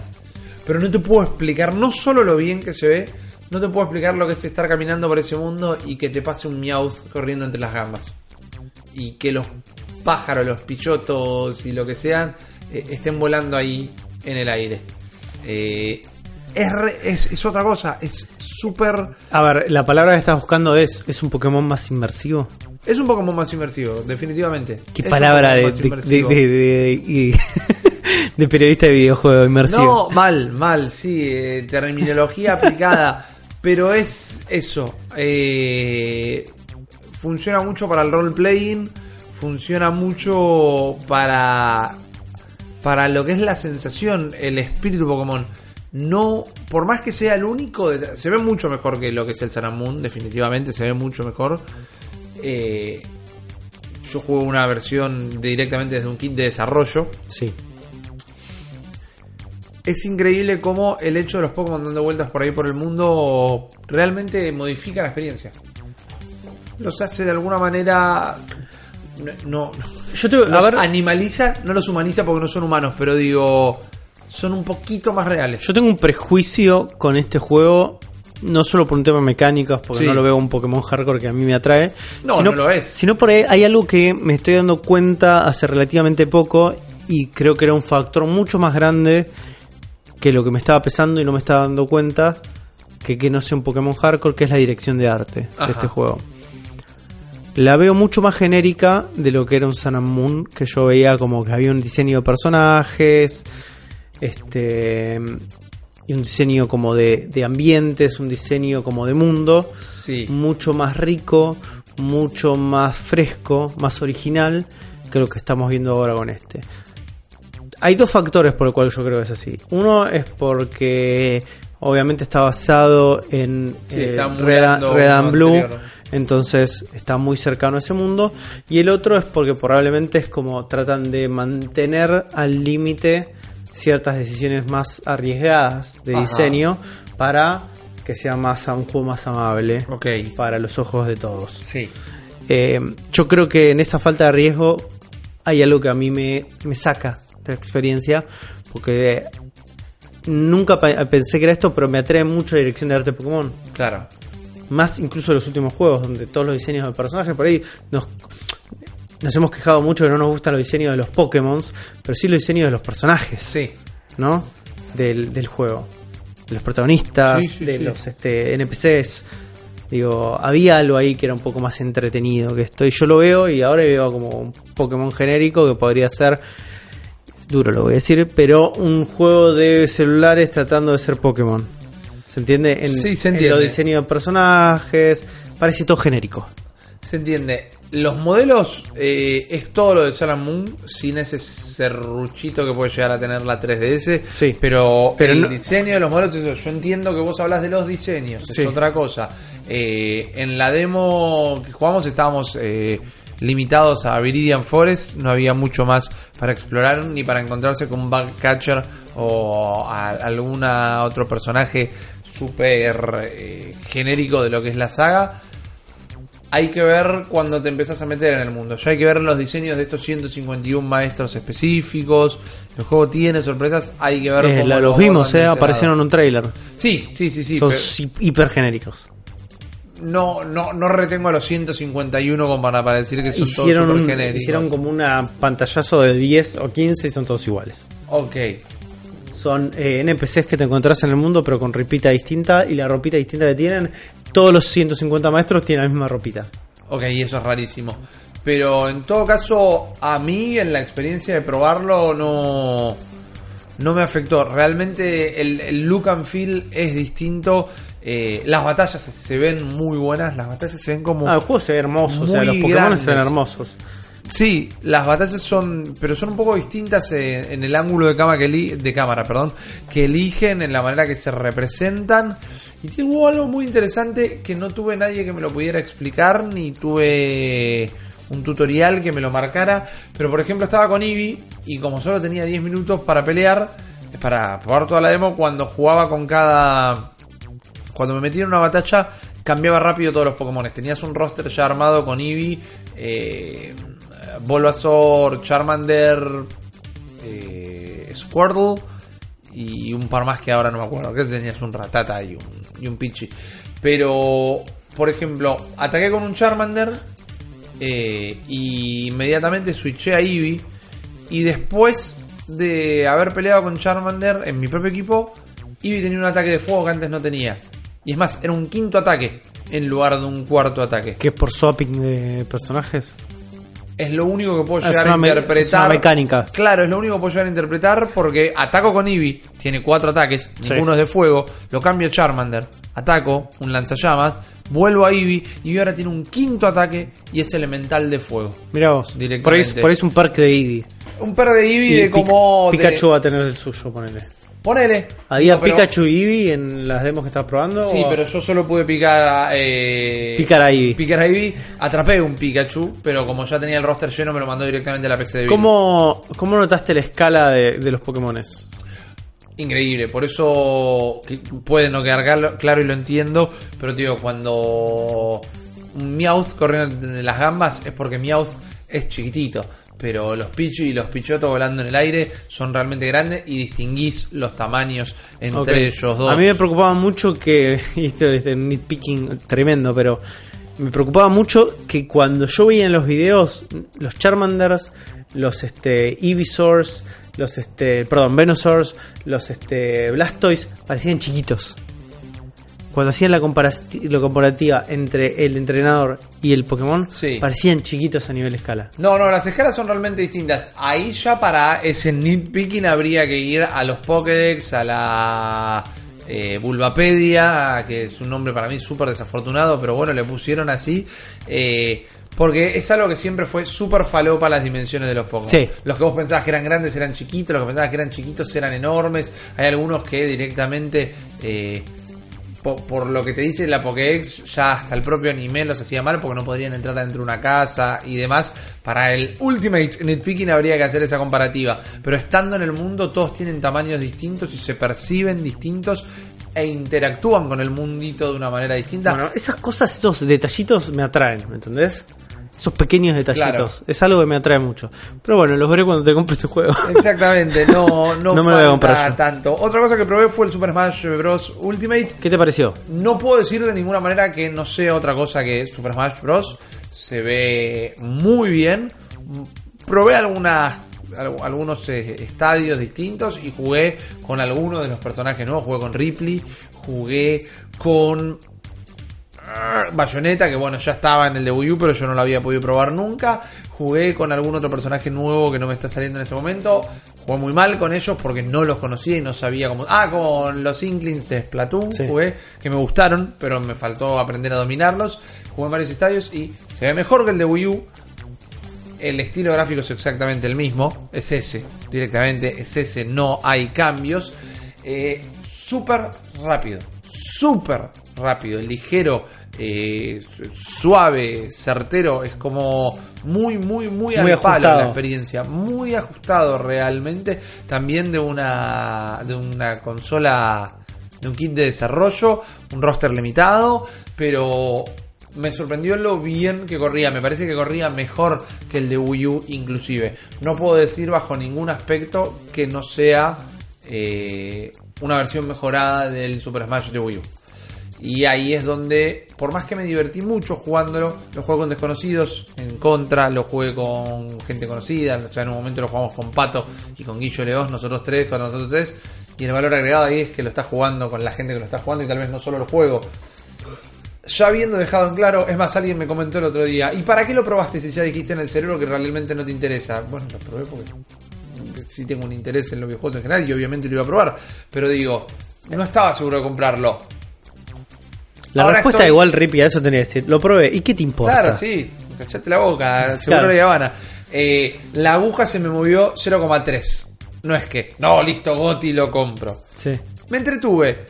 Realmente creo que hay una pata tal vez competitiva en lo efectivo que es en lo, en lo bien que corre. Digo, vos podés competir con eso. Porque corre bien, porque corre a los palos, porque estaban que me corrija, que me corrija, porque yo no soy un experto en esto, porque todos sabemos que el ojo humano no ve más de 30 frames, pero te diría que en doqueado estaba 60, tranqui, porque no fallaba, ¿eh? no se caía un frame. Por ese lado, hermoso. No me gustó mucho los personajes nuevos, más allá del Inkling. Los probé una partida con cada uno, así que no lo puedo.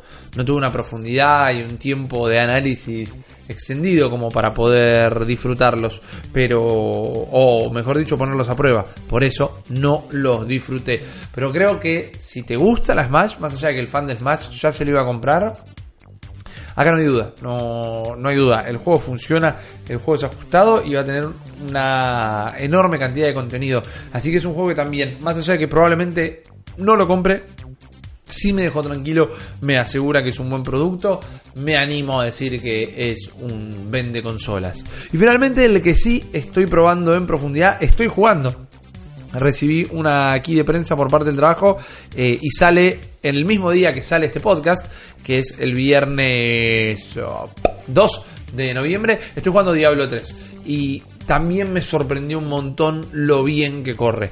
Hay un downgrade gráfico, hay un downgrade gráfico que le da una apariencia de juego de Play 3, sin lugar a dudas, eh, pero corre que es una seda. O sea, la mejor manera que tengo de escribirlo es un pijama de satén resbalándose del cuerpo. Ah. Porque funciona muy, bien. bien gráfico. Gracias. Eh, funciona muy bien en el modo tableta. Funciona muy bien en el modo tableta. Está súper cargado de contenido. Tiene cosas estéticas nuevas que ya vienen incluidas. Es la versión definitiva. Trae todos los DLCs y trae hasta contenido que no estuvo en la versión de PC y PlayStation 4. La verdad que Estoy teniendo una experiencia rara que a esta altura de mi vida no me sorprende. Yo sé que no lo jugué el Diablo 3 en PC ni en PlayStation 4. Hoy hice un par de misiones y recorrí un par de mapas de memoria. Mira. Como diciendo, esto yo lo jugué, esto yo lo jugué. Así que no sé si me olvidé que lo había jugado y en realidad lo había jugado. Estoy prácticamente seguro que no lo jugué. Pero no sé si eso habla de tal vez algo un tanto genérico. Igual estamos hablando de un juego que tiene prácticamente 5 años, un juego que estaba más alineado a un montón de experiencias que luego vimos recreadas que lo imitaban a él, porque es el Diablo. Pero de alguna manera sentí que ya lo jugué. Pero si son. El fan de Diablo también es. El fan de Blizzard es súper de compran todo lo que sacan y, de bancar el proyecto. Y la verdad que, sobre todo por la posibilidad de jugarlo online, drop in, drop out con amigos o con desconocidos o quien sea, es uno que yo te digo que si no vas a comprar Pokémon porque no te interesa, eh, hay un bruto triple A en este momento que va a ser Diablo. Y quizás diría, banquemos el proyecto para que lleguen los otros de Blizzard. Overwatch. Para mí se puede. Overwatch. Para mí se puede. Ya, Papu, no necesitamos. no, no, Papu, no necesitamos. Tenemos Paladins, Papu. No, eh, escúchame una cosa. Y, y Morphilo. Escúchame. Eh, yo te pido Hearthstone. Por obviedad. Sí, está bien, dale. Pero para mí, para mí Overwatch. Yo quiero el Overwatch. Yo quiero el Overwatch. Y, si estamos diciendo Overwatch, se puede. Heroes of the Storm igual, Arena of Valor, papu. No, obvio, obvio. Pero el Arena of Valor de Switch no tiene los personajes de DC, eso me partió el alma. ¿No los tiene? No los tiene, el de celular sí, que lo puedes bajar en tu celular ahora Sí, sí, sí, lo sé. Me gustó mucho jugarlo en Switch el Arena of Valor, ¿eh? Yo lo estuve jugando... Es totalmente gratuito. Sí, es gratis y me encontré con un MOBA que puedo jugar.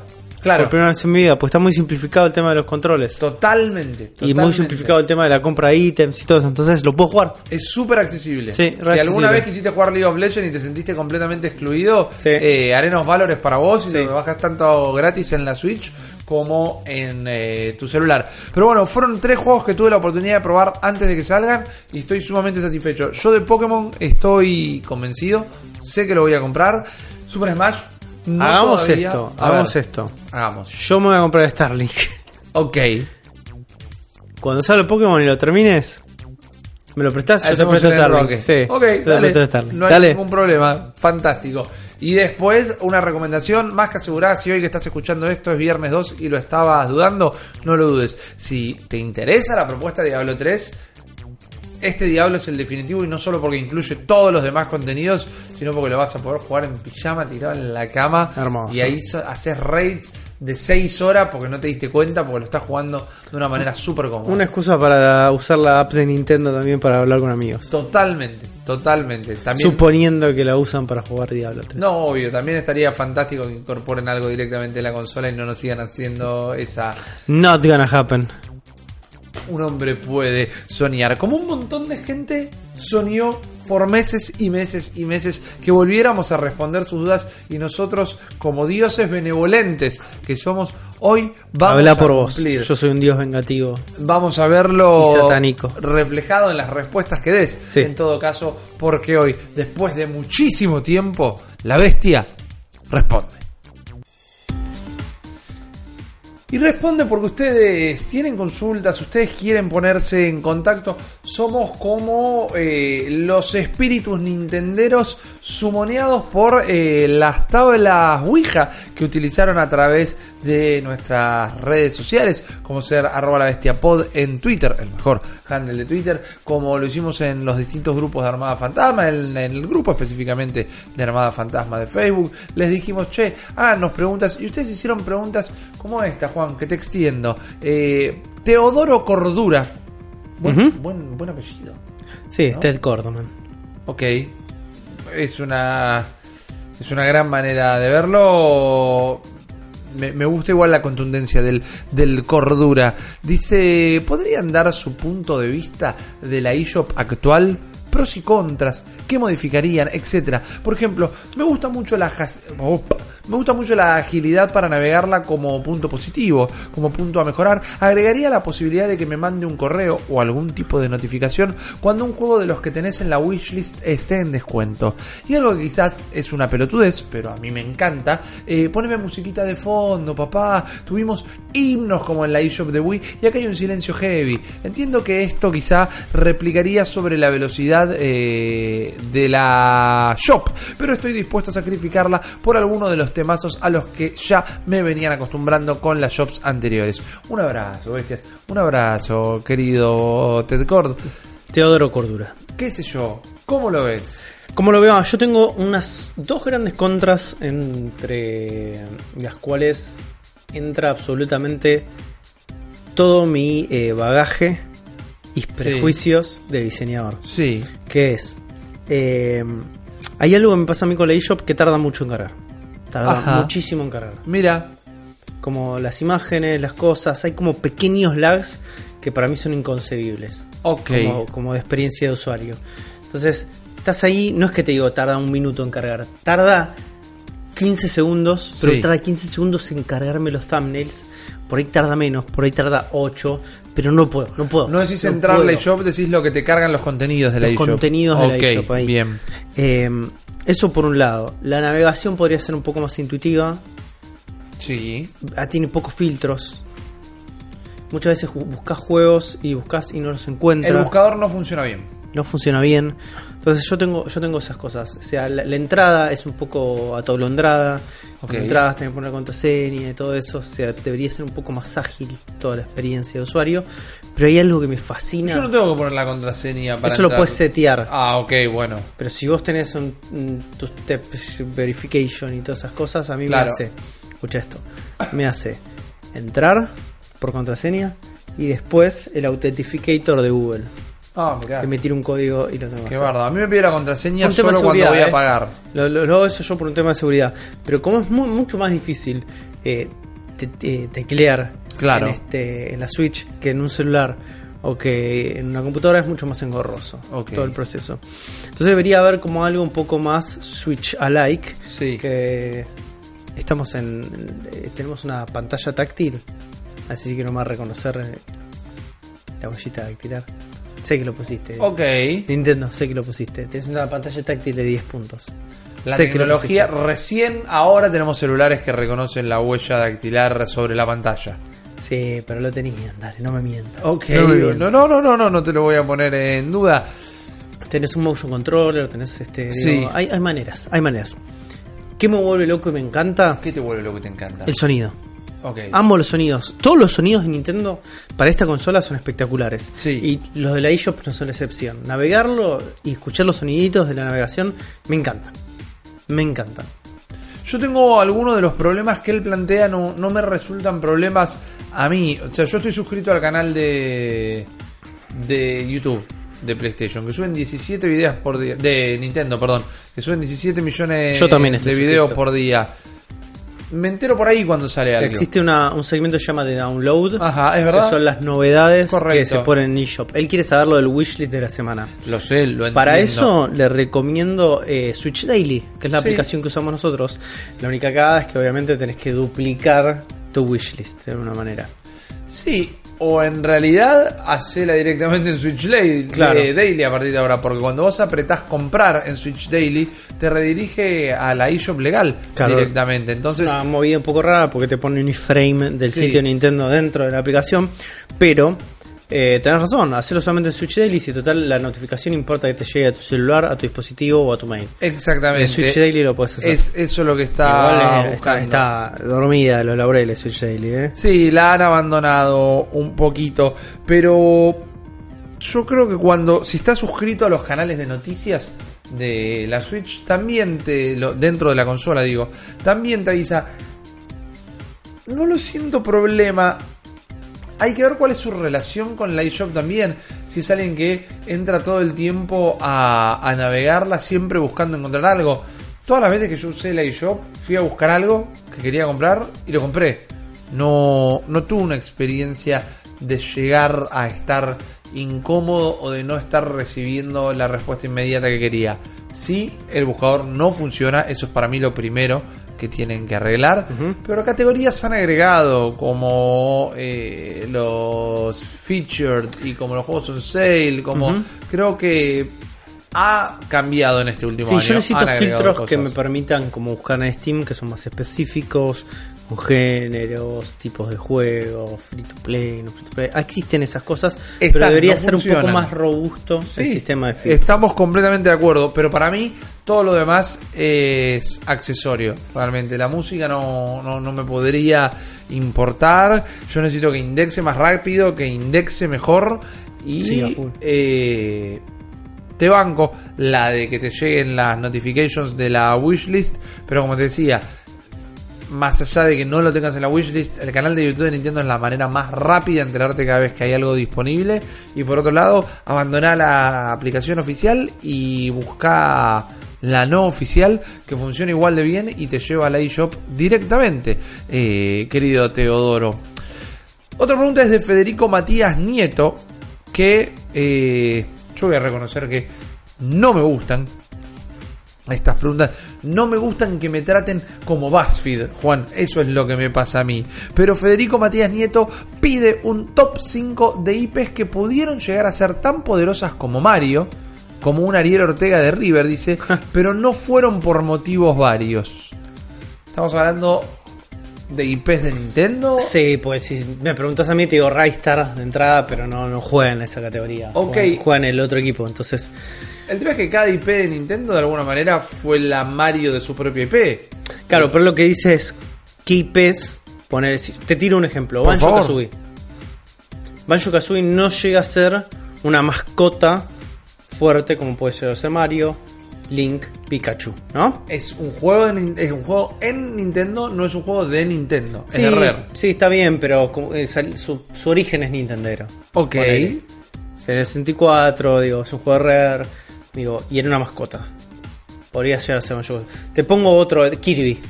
Sí. Kirby podría haber sido material de mascota de Nintendo. Bueno, ok. Es, es un pibe, es un pibe de la plantilla A de Nintendo, sí. Es el Poster Boy, no es el Poster Boy. No, pero bueno, esa es la otra pregunta. Cuando él dice, es una pregunta mía, no, no de la de Federico. Cuando dice que pudieron llegar a ser tan poderosas, habla Bueno. de tracción de venta, habla de la No, no, no, explosión de, de cómo explotar el imaginario. Inventemos, inventémoslo nosotros esto. Es, es este eh, inconsciente colectivo. Para mí el problema de Kirby es que es demasiado amorfo como para ser una figura reconocible eh, definitoria. Claro, para mí es eso. es- eh, pensemos como inconsciente colectivo. Es como vos reconoces Coca-Cola, reconoces Nintendo por Mario. Sí. ¿no? Por. Pikachu reconoces Pokémon. Sí. ¿no? Entonces, ¿qué personajes de franquicias de Nintendo, 5 IPs, ¿no?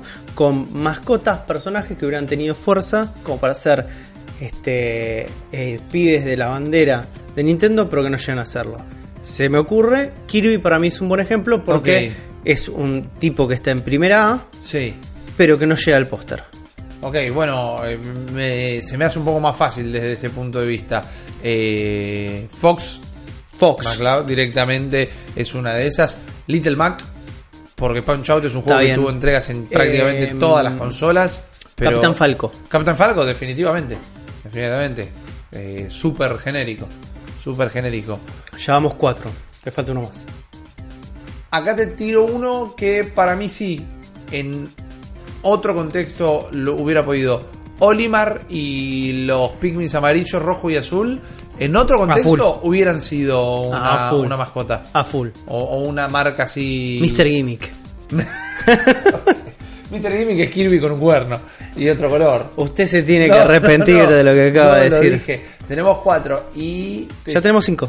Ya tenemos. No, no, pero para mí Olimar, en un mundo donde sale primero Pikmin antes que Mario, Sí. tiene. Es, tiene el casquito, las flores, lo siguen tres bichitos de tres colores distintos. eh, para mí, Olimar podría haber sido eh, bajo otras circunstancias. Los Battletoads.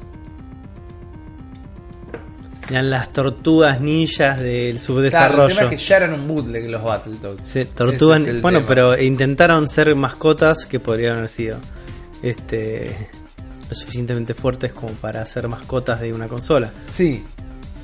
El tema es que también estamos hablando solo de lo estético, ahí que fue el parámetro que establecimos nosotros. Pero dice, Sí. no fueron por motivos varios. Para mí los motivos varios, bueno, en, en Punch Out, eh, un gran motivo de eso, yo entiendo que es para que, como en Zelda, como, como la mudez de Link, es para que uno se ponga en el lugar del héroe.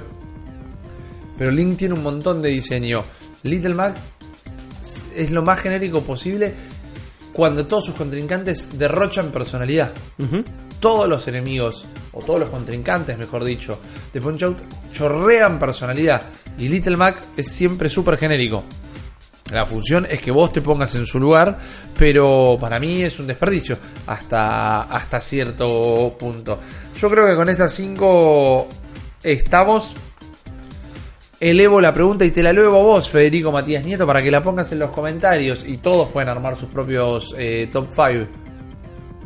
¿Qué es para vos ser tan grande como Mario? ¿Cuál es para vos el que vos estás queriendo opinar que se perdió la chance? Esa es mi pregunta. La de Maniel Mendiburu es, ¿creen que vaya a salir realmente una Switch 2 barra Pro? De ser así, ¿por qué nos hace esto la diosa Gilia, la gran N? Qué exagerado. Demasiado, demasiado, y te lo dice un podcast fundamentalista nintendero. Yo creo que acá hay otro error de, de concepto. Creo en que va a salir. Yo creo que sí. No sé cuándo. Es algo que le pregunté a Bill Bansil y también me la recontra esquivó. Yo lo que leí entre líneas es que era que sí, su respuesta directamente fue que siempre están experimentando y buscando la manera de mejorar todos los productos que ofrecen y si pueden hacer, eh, si pueden encontrar una manera de ofrecer un mejor producto, lo van a hacer, que eso es casi un sí definitivo. Entiendo que te lastime, entiendo que te duela, entiendo quizás hasta sin compartir que te pueda llegar a molestar. Entendamos que esto es una práctica común desde hace generaciones. Sí. La Wii tuvo consolas intermedias, la Wii U tuvo consolas intermedias, PlayStation tuvo dos consolas intermedias en esta generación, Xbox tuvo dos consolas intermedias en esta generación. No es la más linda de las prácticas, a nuestro propio bolsillo Sudaka lo afecta de una manera particular, más allá de que todas las eh, situaciones son distintas, pero es una práctica común de, de la industria de los videojuegos. Yo no creo que la diosa Gilia nos esté haciendo algo en particular. Ahora, si creemos que vaya a salir o no, ahí ya es algo más personal. No sé qué, qué, qué opinas vos, Juan. Yo creo que sí va ¿Crees a que sale salir. el año que viene? Yo creo que sí va a salir. va a salir un poco, para mí va a salir en el 2020, anota todo esto. Va a salir, va a salir en el 2020, va a salir directamente como una, una así, Switch Pro, Sí. no va a salir como una Switch 2, como si fuera, no es otra generación, Es intermedia. sino que lo que- ni siquiera es intermedia, es van a empezar a pensar en que las consolas son modelos de negocio como celulares Claro.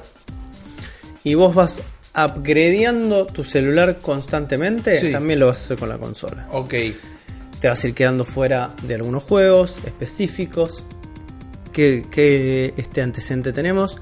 New eh, 3DS. Nintendo 3DS, donde tenías dos juegos exclusivos, Sí. un Monster Hunter y el Xenoblade Chronicles. eh, no, Xenoblade X o Xenoblade No, Chronicles. serio, el Chronicles, el Sí, primero, el, el el de. Wii, mejor dicho. Sí, exactamente que lo tenías la versión.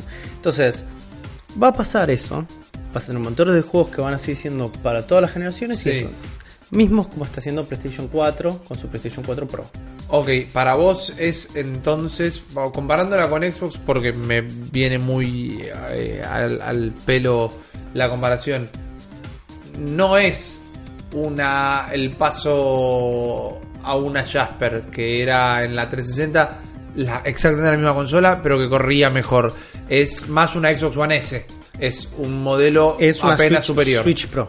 No es una Switch 2, es una Switch Pro. Ok, ok. Eh, y no es una Jasper porque lo que hacía Jasper era directamente cambiaba el- la placa madre. Ca- claro, Y, lo- y las especificaciones eran las mismas. Cambiaba la placa madre. Las especificaciones Acá- eran las mismas, pero el cambio de la placa madre era para favorecer algo que la placa anterior no funcionaba del todo bien. Exactamente. Eh, fue como una segunda o tercera tanda de la Claro. misma consola. Acá vas a tener un boost a nivel potencia. Ok. Entonces, Es una Switch Pro. Yo lo pensaría como modelo Switch Pro. Y para mí, no va a ser uno solo. Al mismo tiempo varios No. modelos o a lo largo del No, que- a lo largo útil? de la vida útil va, a haber como por lo menos un par de iteraciones más Sí. para seguir alargando la vida y que se van a mantener todas dentro del mismo precio. Van a bajar el precio de las regulares y van a, man- van a mantener el precio como de lanzamiento de 400 dólares, 300 dólares de las Pro Ok. y van a bajar las otras, como hicieron con toda la generación de 3DS. 3DS, 2DS, New 3DS. Había una categoría distinta dependiendo del tipo de uso que vos le ibas a dar. Sí. Ibas a hacer, ibas a usar un, un uso más hardcore, ibas a jugar un Monster Hunter, tenés a New 3DS.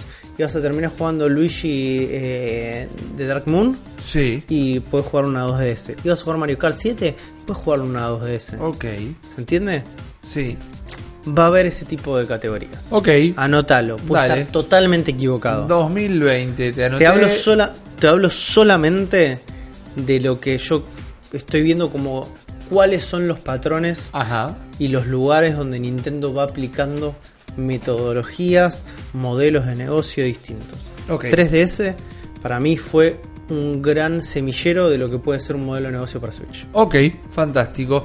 Te, te lo anoto. Te lo anoto definitivamente. Eh, si esto no gusta, empecemos a, a- a entenderlo como que es algo que va a pasar cada vez más seguido. Pero te- es como cuando nosotros decimos es como el modelo de negocio de los celulares. Cuando vos sale un iPhone, sale, sale el iPhone, iPhone Plus, Sí. iPhone S, iPhone SE. Viste, es como hay unas categorías. Los celulares que compro yo, que son los OnePlus, viene un OnePlus, es el 6, el OnePlus 6T. Sí. ¿Entendés? Existen como pequeños ajustes en una misma generación. Correcto. Las consolas están haciendo eso, va a seguir pasando. Ok. El señor Gusa pregunta: Hoy en día la 3DS tiene un amplio catálogo de juegos. Y suponiendo que mañana mismo todos desaparecieran y le dieran el poder a la Trifuerza para rescatar solo 10 títulos, ¿cuáles serían? Oh, qué difícil. No me usen de top 10. Me molesta que me usen de top 10. Lo hacemos, muy, muy rápido. A, ver, hay algunos que se caen de maduro. En realidad, tenés que poner eh, ah, Mansion. Luigi's Mansion Dark Moon. Correcto, el Uno. exclusivo de 3DS. Eh, Legend of Zelda Link Between Worlds. Definitivamente. Pokémon Sun. Eh, Pokémon, Pokémon Sun Moon. 3. Y lo pongamos el mismo. Eh, Mario Kart 7. Tenés que llevar tu Mario Kart. Definitivamente. 4 yo te pongo, es una experiencia realmente amplia, más de 100 horas de juego, una historia interesante y una mecánica realmente bien adaptada. Xenoblade Chronicles te lo pongo. Ok. 5. tenés, hay... eh, Fire Emblem, el Awakening, Oh, que sí. es la mezcla de los dos juegos. Exactamente. Seis, Seis. tenemos en Sí. ese momento. ¿Qué más te puedo poner? ¿Qué más te puedo poner? Eh, mira, ahí cómo se... Yo se te hizo puse- finita la lista. Sí, yo te puse el Fire Emblem. Pa- ah, tenemos un problema acá. Tenemos un problema. Fire Emblem tenés eh, el Awakening y después tenés el Conquest, que eran Sí, esos dos que se vienen. correcto, era como un Me regalo. quedo con el Awakening, ¿no? Me quedo con el Awakening, no me quedo con el Conquest. Tenemos también el Pokémon eh, X and Y y el Pokémon Sun and Moon. Dijimos Sun Sí, and Moon. nosotros, Sí, yo ¿qué me Pokémon? quedo con Sun and Moon. Pero vez. está el Alpha Ruby y el no sé cuál, Alpha- Beta Sapphire. Sí. ¿Entra o no entra ese? A ver, O nos quedamos solo con un solo es Pokémon. un juegazo. Yo elijo poner un solo Pokémon para poder Bueno, quedemos con and Moon porque es el último. Ok. Dale. Sí, además incorpora toda la Animal la Crossing. region. ¿Cuál? Animal Crossing, Animal Crossing, ok. Siete. Fantástico. Tenemos siete ahí. Hasta ahora no dijimos ni un Mario. Es que no sé cuál. No me decido. Tenías el 3D Land, Sí, tenías los New Super Mario correcto. y tenías alguno más. Eh, tenías el New Super Mario Bros. 2.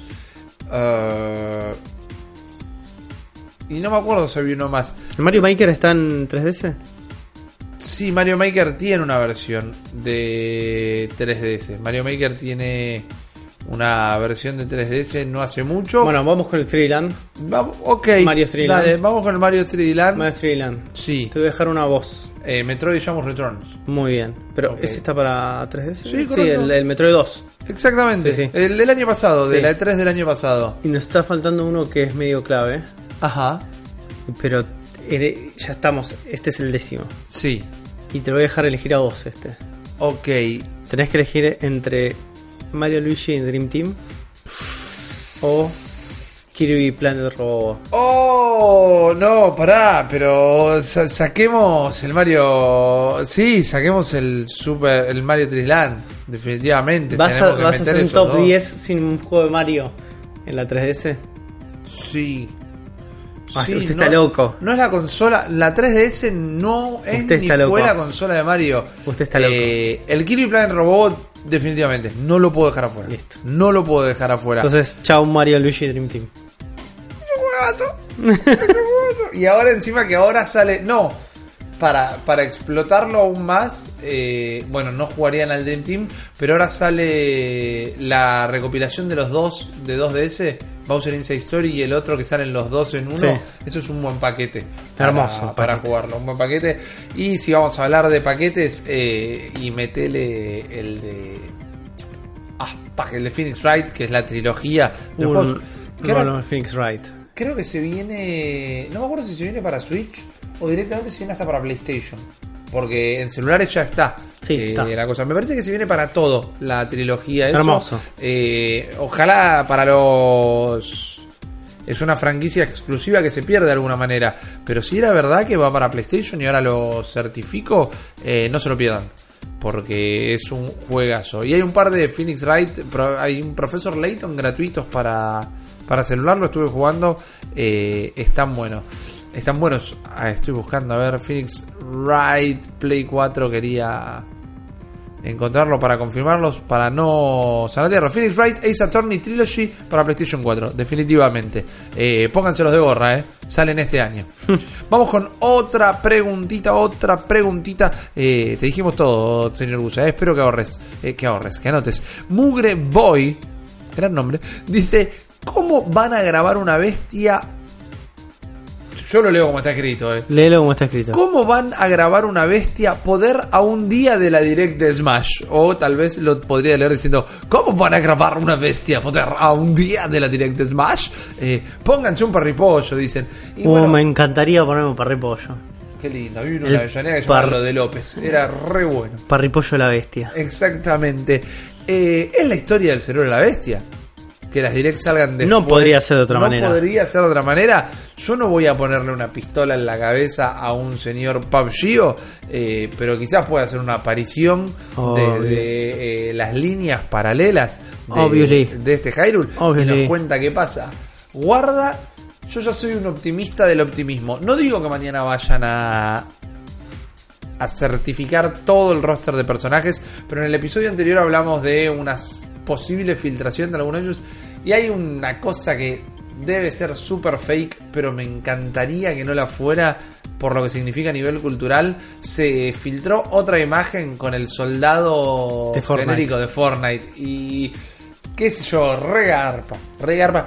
Me, me parece que habla más de Epic que de Nintendo, que habla más de Fortnite que de Sí, Nintendo y eh, se- sería copado. Y además ya me encanta que, no sé, falta Oshi Junco, Oriana, perdón, Oriana Junco en este Super Smash, Susana Jiménez. Everyone is here. Everyone is here. Mirko, el hijo de. Marley. Benny Hill, viste, como gente que no tiene nada que ver con nada. Eh, el hijo metalero de Nicolas Cage. Yo decía, Everyone here, estamos todos.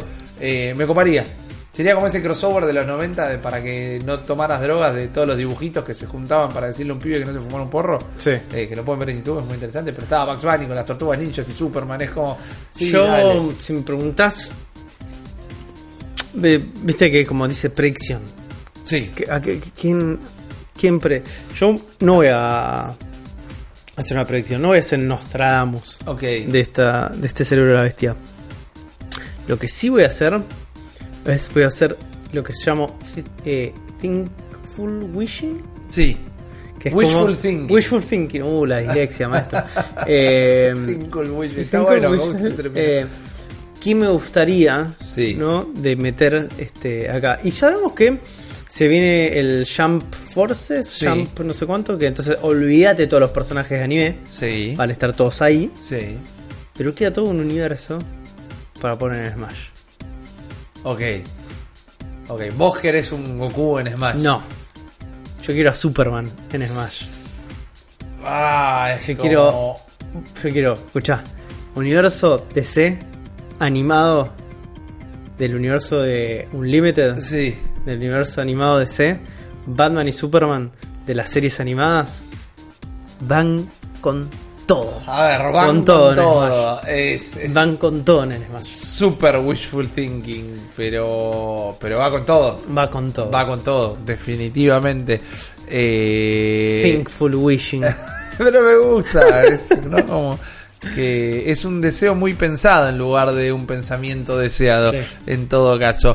Eh, tenemos otra pregunta, una de las últimas. Matías Paz dice: El Masamune Osaki de los cosplays se presenta ante ustedes para confeccionar su traje Oh, Nintendero soñado. ¿A qué personaje elegirían?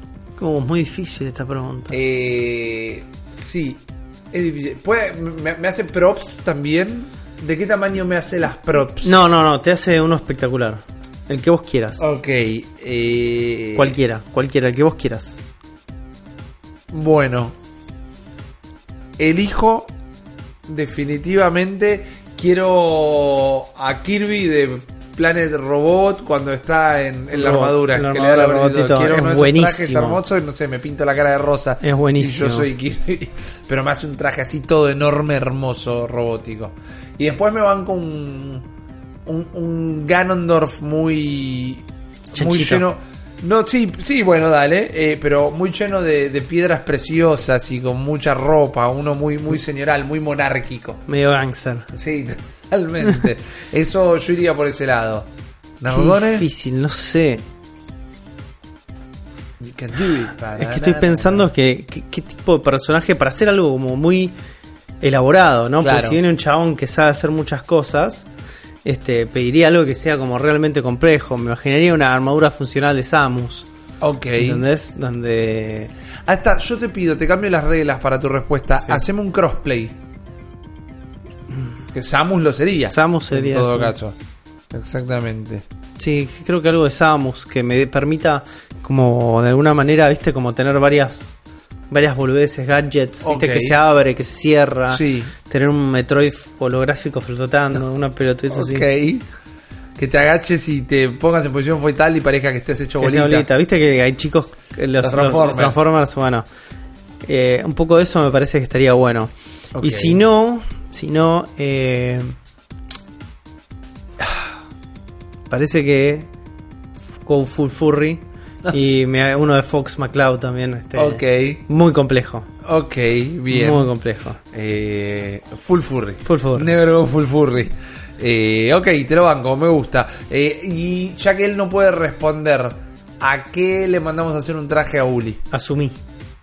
Ah, ok, dale, el medio es muy fácil, pero. El medio Uli. Eh, ok, fantástico. No, no hay manera de errarle. No hay manera de errarle. No hay manera de errarle.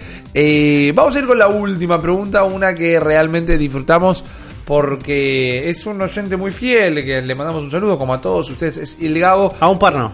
¿Cómo? A un par no le mandemos. Bueno, a ese par Mandémosle no a él. a ese no. Bueno, solo Gabo entonces. Eh, retiramos todos los otros saludos porque siempre los hace muy entretenidos. Siempre pone sus preguntas sobre dibujos de Nintendo y nada, es como un valor agregado que no suma mal, no suma nada, pero dice mucho. Dice mucho del cariño de Ilgabo. Y su pregunta es: Hola Trifuerza, dado que la N, sobre todo los inversionistas y el Junta, apuntan a aumentar la cantidad de juegos mobile y el peso de la empresa sobre esa modalidad de juego, ¿qué tándem tipo Pokémon Go, Pokémon Let's Go les gustaría ver? Doy un ejemplo por las dudas. Ven, gente, contexto a la pregunta. Ejemplo, así funciona la cosa. Reacción decente. Yo pensé en un Breath of the Wild 2 que nos permita usar nuestro celular como tableta Sheikah, darle órdenes desde ahí o que haya cosas que solo puedan verse a o vivo. Espero que les cope la idea. Los bancos de cemento. Saludos, besitos. Eh, gracias, Silgabo. Nosotros también. Yo odio las companion apps. Las odio porque me parece que nunca funcionaron. Pero acepto la propuesta. Sí, puede ser. Acepto la propuesta. Eh, lo de la Sheikah es un poquito cantado, pero eso explicaría por qué funcionaría también, porque sería muy copado. Ya lo tengo. A ver, Super Mario Galaxy 3. ok. ¿No? En vez de jugar dos personas, viste que en el, en anterior, en el Galaxy, podías tener una persona con control y otro con el, con el motion control Sí. de Wii, donde marcabas un cursor y el otro movía. Este se puede jugar de a tres personas. Ok. Y la tercera persona, uno con un Joy-Con, otro con el otro Joy-Con, la tercera persona juega con su celular. Ok. que va resolviendo no temas plataformeros, sino temas de puzzles dentro del celular que van a resolver temas del juego. Entonces, lo que tenés es una experiencia no lineal Sí. de lo que está pasando en el juego que vas a ir resolviendo también de manera acumulativa. Ok.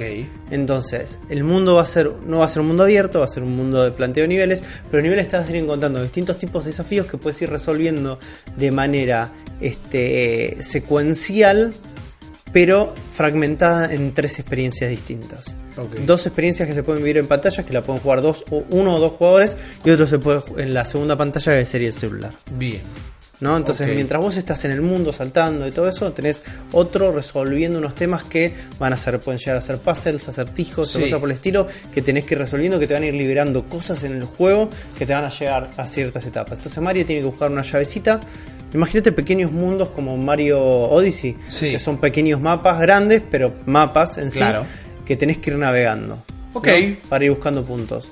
Y parte de las referencias de los puntos de navegación te los da el celular, que no es simplemente decirte de acá, anda de acá acá, sino Sí. que el celular va de alguna manera navegando el mundo también, pero desde otra óptica, desde otra mirada. Bien. Y se encuentra con otros desafíos que, se, al manera de resolverlos, se resuelven también en el mundo del juego. Sí. Ok, me gusta, me gusta. Me gusta, me, me tuviste en Super Mario Galaxy 3, a mí directamente, pero me gusta. Yo voy a ser un poco ladri con mi respuesta, pero de repente la pensé y me encantó y es mía, así que me hago cargo. Es Pokémon Go, ese es Platoon. Sí. La idea es que los puntos de interés del mapa de Ingress los tenés que ir pintando de tu color, del color de tu facción directamente. Y los Pokémon que te encontrás en realidad son Octolinks y combatís con ellos. Quizás hasta con la misma mecánica o tal vez más de clicker, de tirar pintura, lo pintás y lo matás y explota y algo. Vos Pero- viste que ya hay eh, FPS de realidad aumentada, ¿no? Sí, no los creo, pero va más o menos por ahí. Más o menos por ahí. Y después eventos que sean como raids. De bueno, nos tenemos que juntar 5 contra 5 en un lugar. Y no tirarnos en nosotros, pero a ver quién, quién lo termina de, de pintar y te quedás sin tinta en tu medidor y tenés que pasar por las pokeparadas para conseguir tinta Me y re otras gusta. cosas y las facciones como si fuesen los eh, las selecciones o los partidos que tenés que tomar en los Splatfest, las facciones van acumulando puntos para un medidor que está metido dentro del propio juego. Y quizás mes a mes o quincena a quincena, eh, la facción, poner que hay cuatro facciones, cuatro colores. Eh, la facción que más puntos hizo, a eso se les destraba un arma primero. Con muchísima anticipación. El resto la O puede. sea, vos, para vos es la experiencia Splatoon Sí. en consola como la ves viniendo acá, Sí, pero juego- que se comunica de manera estadística Correcto. con un juego de realidad aumentada de geolocalización. Exactamente. En los puntos que llevas, este mes ganó el equipo amarillo eh, y destraban este pincel loco directamente. El resto lo van a tener el pincel loco gratis, pero lo tienen recién al otro mes. Ok, O está sea, bueno. esas son como las pequeñas recompensas Está bueno, que vas yo teniendo. me- ropita y todo me imaginaba un Splatoon en realidad aumentada donde tenés que ir pintando tu ciudad Sí. del color de tu equipo Bueno, sí. y, y, eh, teniendo como random encounters con gente en la calle, pues te tenés que ir pintando así. Va a terminar mal eso, maestro. Ah, no, hay manera seguramente. termine bien. Pero es así ahora, cuando decía Pokémon Go, uno tal vez se acostumbró demasiado a ahorrar batería usándolo en el modo dibujado. Pero sí, con la realidad aumentada pintas el monumento o lo que vayas a pintar y Claro. cuando lo ves con tu celu está pintado todo. Sí. Es exactamente la misma casa, la misma puerta, el mismo monumento, pero está todo pintado. Y te va destrabando las herramientas. Y es más, incluye el modo Salmon Run. Que te tenés que poner espalda con espalda con uno o cuatro amigos. Y en el modo realidad aumentada tenés que aguantar una horda. Claro. Ese, esa, esa sería Está buenísimo. mi manera de, de compartirlo. Eh, pero bueno, ya sabe, Juntaro ya sabe dónde estamos, dónde venir a buscarnos. Somos argentinos, nos pueden encontrar en YouTube, en iBooks, en Spotify. Estamos en un montón de plataformas. Pueden seguir escuchando todas las ideas que le elevamos de manera gratuita a Letter o pueden venir y contratarnos, papurri. Que si hay gente que está capacitada para laburar en Nintendo, es la trifuerza del fundamentalismo. Que ahora se va, se va en dos patas porque Uli sigue descansando. Tenemos obviamente la gran, gran pata asistencia, colaboración y directamente eh, edición del señor Sergio Lanchita González, que es quien se encarga de que ustedes el viernes lo más temprano posible tengan este episodio ya disponible, porque nosotros acá con Juan ya hicimos todo lo que estaba dentro de nuestro alcance. Así que yo me despido, les agradezco muchísimo por la compañía de siempre, les agradezco por la banca, por compartir el contenido, por los comentarios que mandan, por las preguntas que mandaron, por el feedback de siempre y sobre todo por la compañía. Sin agregar mucho más que eso, recuerden que nos pueden escribir arroba la bestia pod en Twitter, nos pueden mandar un mail a cerebro de la bestia pod arroba gmail en obviamente Gmail o desde el mail que ustedes lo quieran mandar. No abrimos mail de Yahoo porque yo no confío en la gente que tiene un mail de Yahoo, pero estamos siempre con ganas de estar en contacto con todos ustedes. Vos, Juan, ¿qué le decís a esta gente? No, gente, muchas gracias por bancarnos hasta estas entradas horas de la mañana, noche, tarde, eh, sea el horario que sea. Si estás en el espacio, no tenés noche, tarde, mañana, pero bueno, escuchaste, estás escuchando Viste en el espacio. Qué locura. No lo puedo creer. ¿Quién lo hubiera dicho? Nadie. Este, así que no, muchas gracias por todo, por el aguante. Espero que les haya gustado este episodio. Tiene más de dos horas de contenido en este episodio. Así que pásenlo bien, pásenlo lindo, descansen y recuerden, nada, nada, pero absolutamente nada en el mundo de los videojuegos vale la pena hacerse tanta mala sangre. Eh, hermosa moraleja, Juan. Hermosa moraleja. Chao, gente. Nos vemos la próxima. Chao.